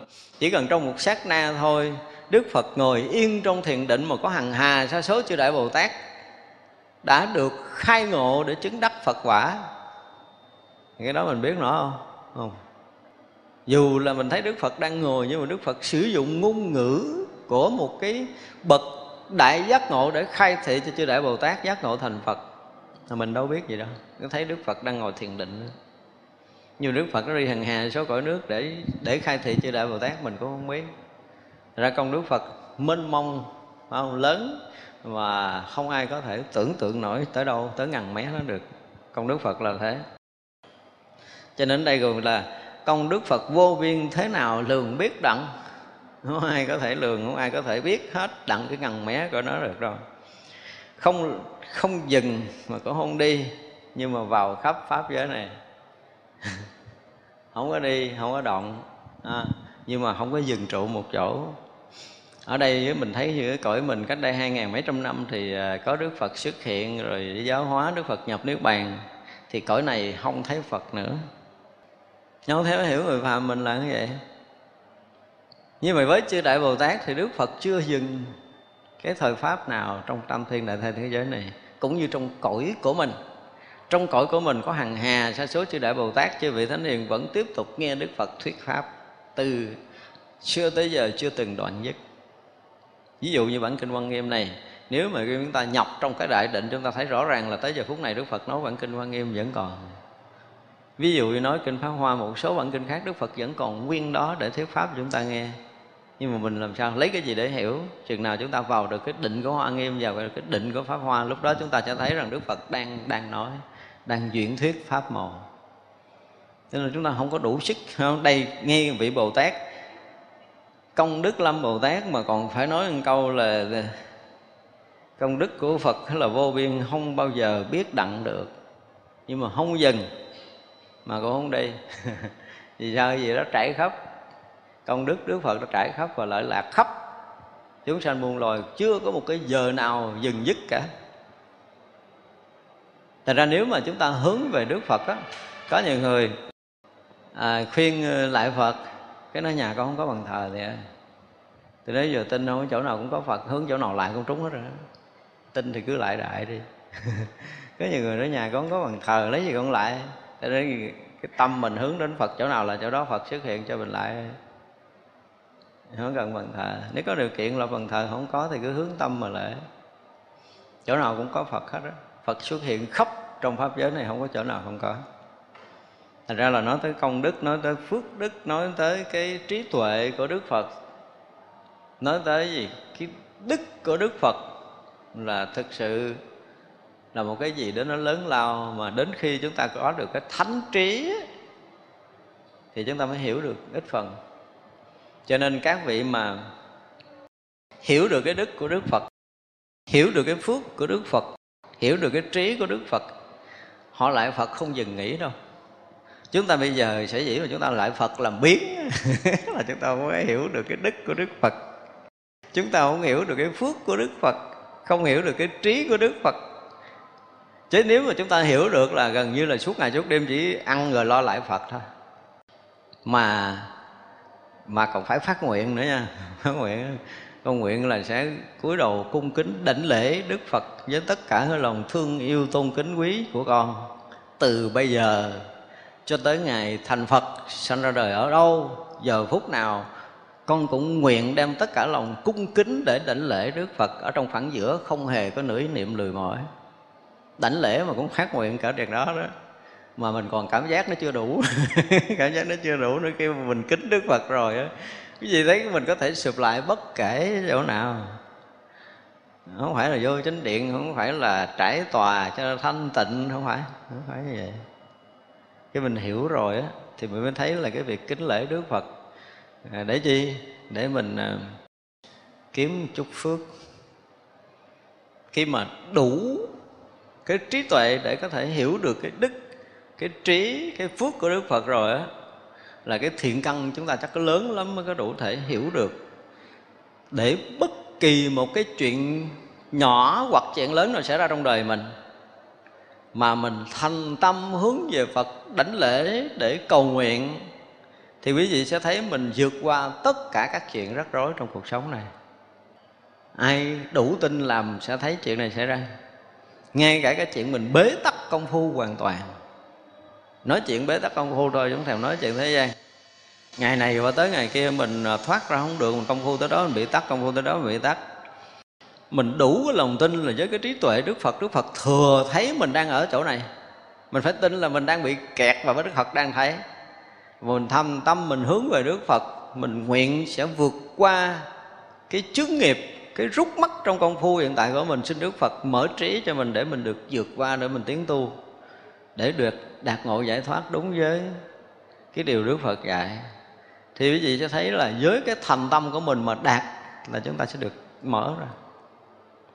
Sau nhiều năm bế tắc công phu, mình nghĩ mình cứ thiền là mình qua, mình thiền là mình qua, mình không có cần gì hết, thiền hoài ờ, nằm luôn, nó bè luôn, nó không qua nổi. nhưng mà một ngày nào đó không biết ai nhắc cho mình ngồi vậy để mình lại phật, mình sám hối mấy ngày vượt qua. Có những cái đoạn công phu quý vị thấy là nhớ tới là tới bây giờ nó vẫn còn ngẹn ở cổ họng á. Nó tới đó nó thêm nó không được mà nó bớt, nó không xong tiếng không được mà thối không được. Không còn dụng công được nữa, mà hoàn toàn bế tắc nếu đó là tầng địa ngục thứ 18 thì chấp nhận bó gói không có rút lui được. Có những lượng công phu như vậy.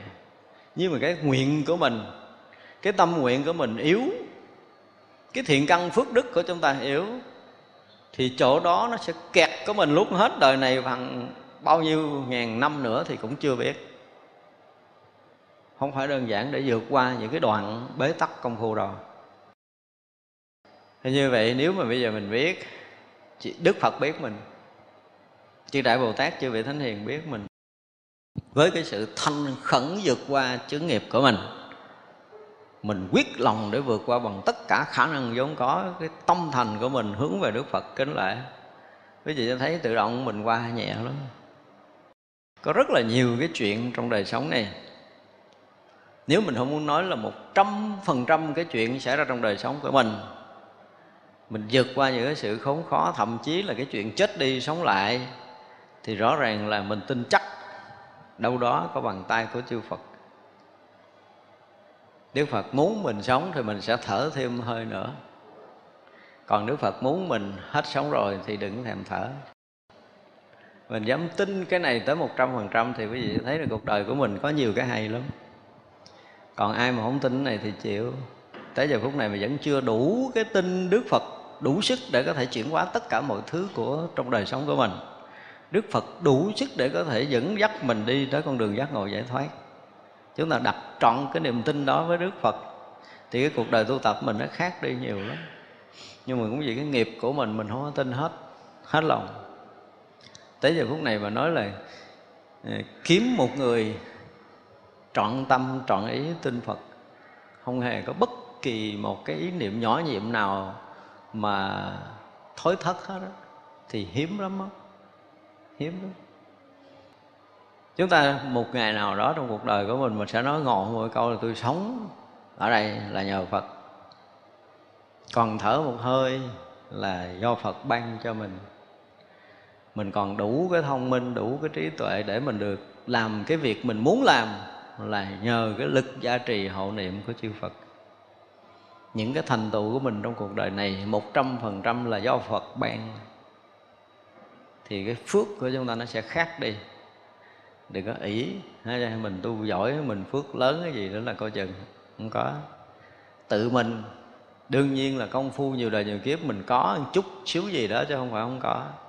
Nhưng mà nếu như thâm tâm của chúng ta có phật, thì chuyện của chúng ta sẽ tốt hơn rất là nhiều nếu mà, mà cái người đi theo con đường giác ngộ này của đức phật rồi thì quý vị mà gọi là chưa đủ cái niềm tin đối với đức phật một cách trọn vẹn giống như đoạn trước Đức Phật nói trong kinh Hoa ở đoạn trước ờ, cái phẩm thứ 8 đó, Đức Phật nói là sao?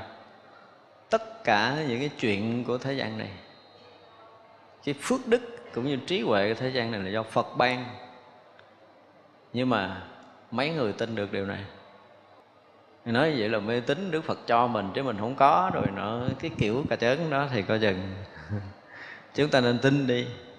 Đó là một câu nói của những cái bậc thánh, của những người giác ngộ nói.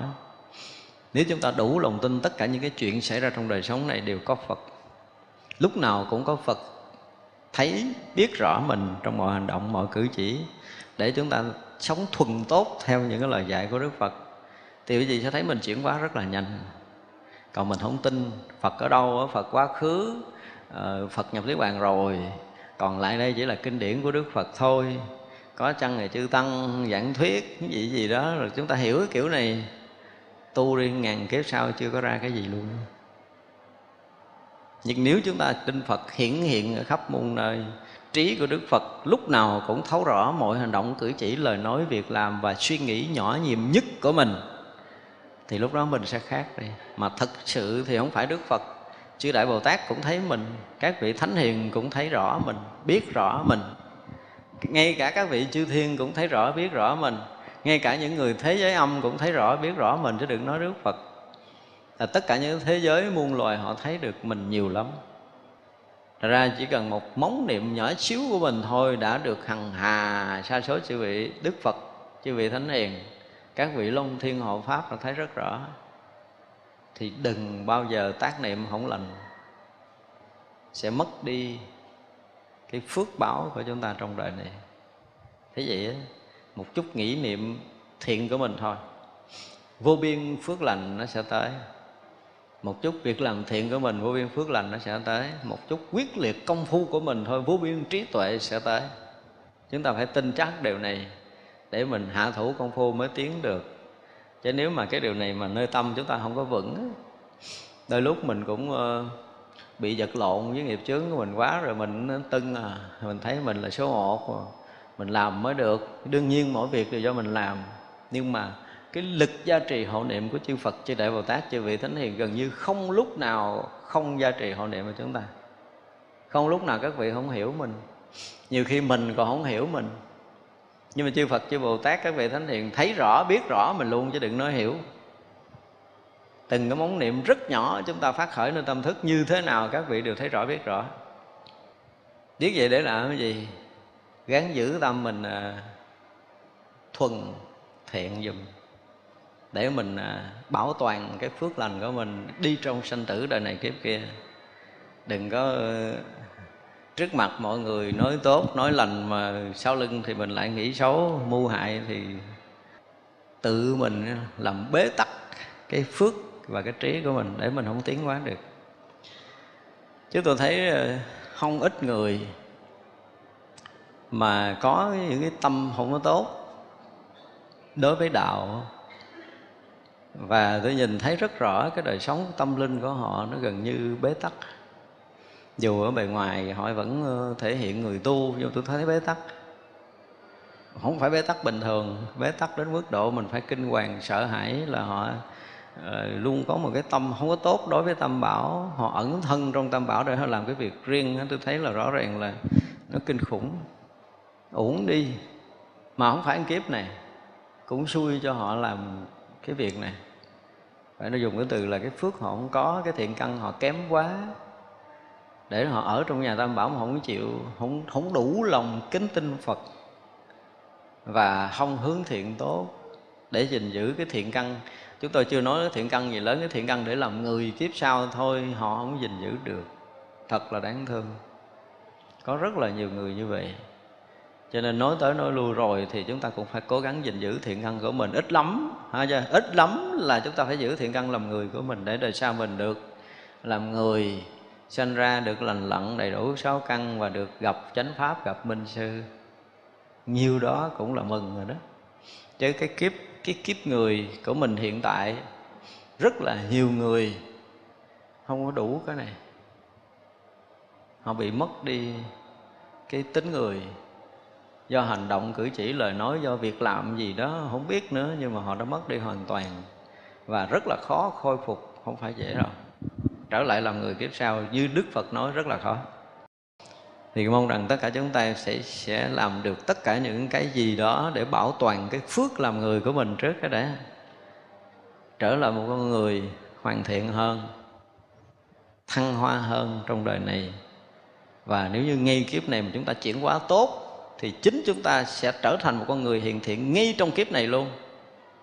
Chúng ta hoàn thành con người hoàn thiện để chúng ta vượt thoát khỏi cái phàm phu tục tử đang có ở trong cái kiếp này của mình. Để mình bước lên một chút địa vị thánh hiền ngay trong đời này, đó là cái mà chúng ta rất là muốn. Và mong rằng là đạo tràng chúng ta muốn cái điều này, tất cả tăng ni phật tử chúng ta muốn cái điều này một cách thiết tha. Và muốn như vậy thì hết lòng tôn kính phật dùm đi. Tự động nó sẽ sanh cái phước đó còn nếu chúng ta không đủ lòng tôn kính phật, cái phước này không giữ được. Phước người không có giữ được, cái đừng nói phước khác, thì rất là uổng phí cho cuộc đời của mình. Thôi, chắc hôm nay chúng ta học tới đây, chúng ta nghỉ ha.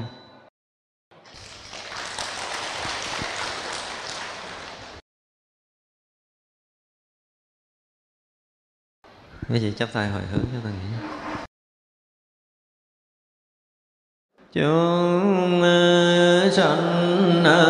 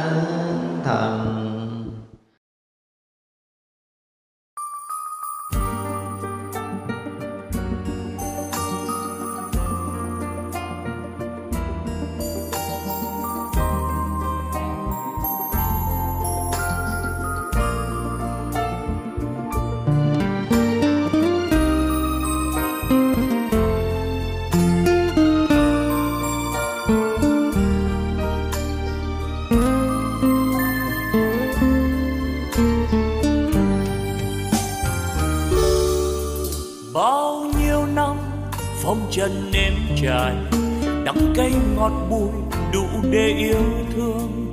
Ôi nhân gian sao lắm mau muốn về, đêm làm sao nhân thế yêu ơi. Xin tạ ơn những gì đang có, xin tạ ơn phật tổ oai linh. Xin tạ ơn chư vị thánh hiền, xin tạ ơn đất trời sông núi. Xin tạ ơn vũ trụ mênh đa xin trọng ơn tất cả đã cho tôi hương vị cuộc đời, đã cho tôi vị ngon trần gian, đã cho tôi niềm đau nhân thế, đã cho tôi trí huệ tuyệt vời. Để bây giờ đạo đời tỏ rằng ánh đạo vang tỏa khắp nhân gian ôi cực lạc ôi, niết bàn miên việt ôi, thế giới muôn ngàn hoa rộ nở, âm nhạc reo vui khắp chốn trần gian. Nếu ai biết ta bà vui đến thế, đạo diệu màu tỏ ràng nghìn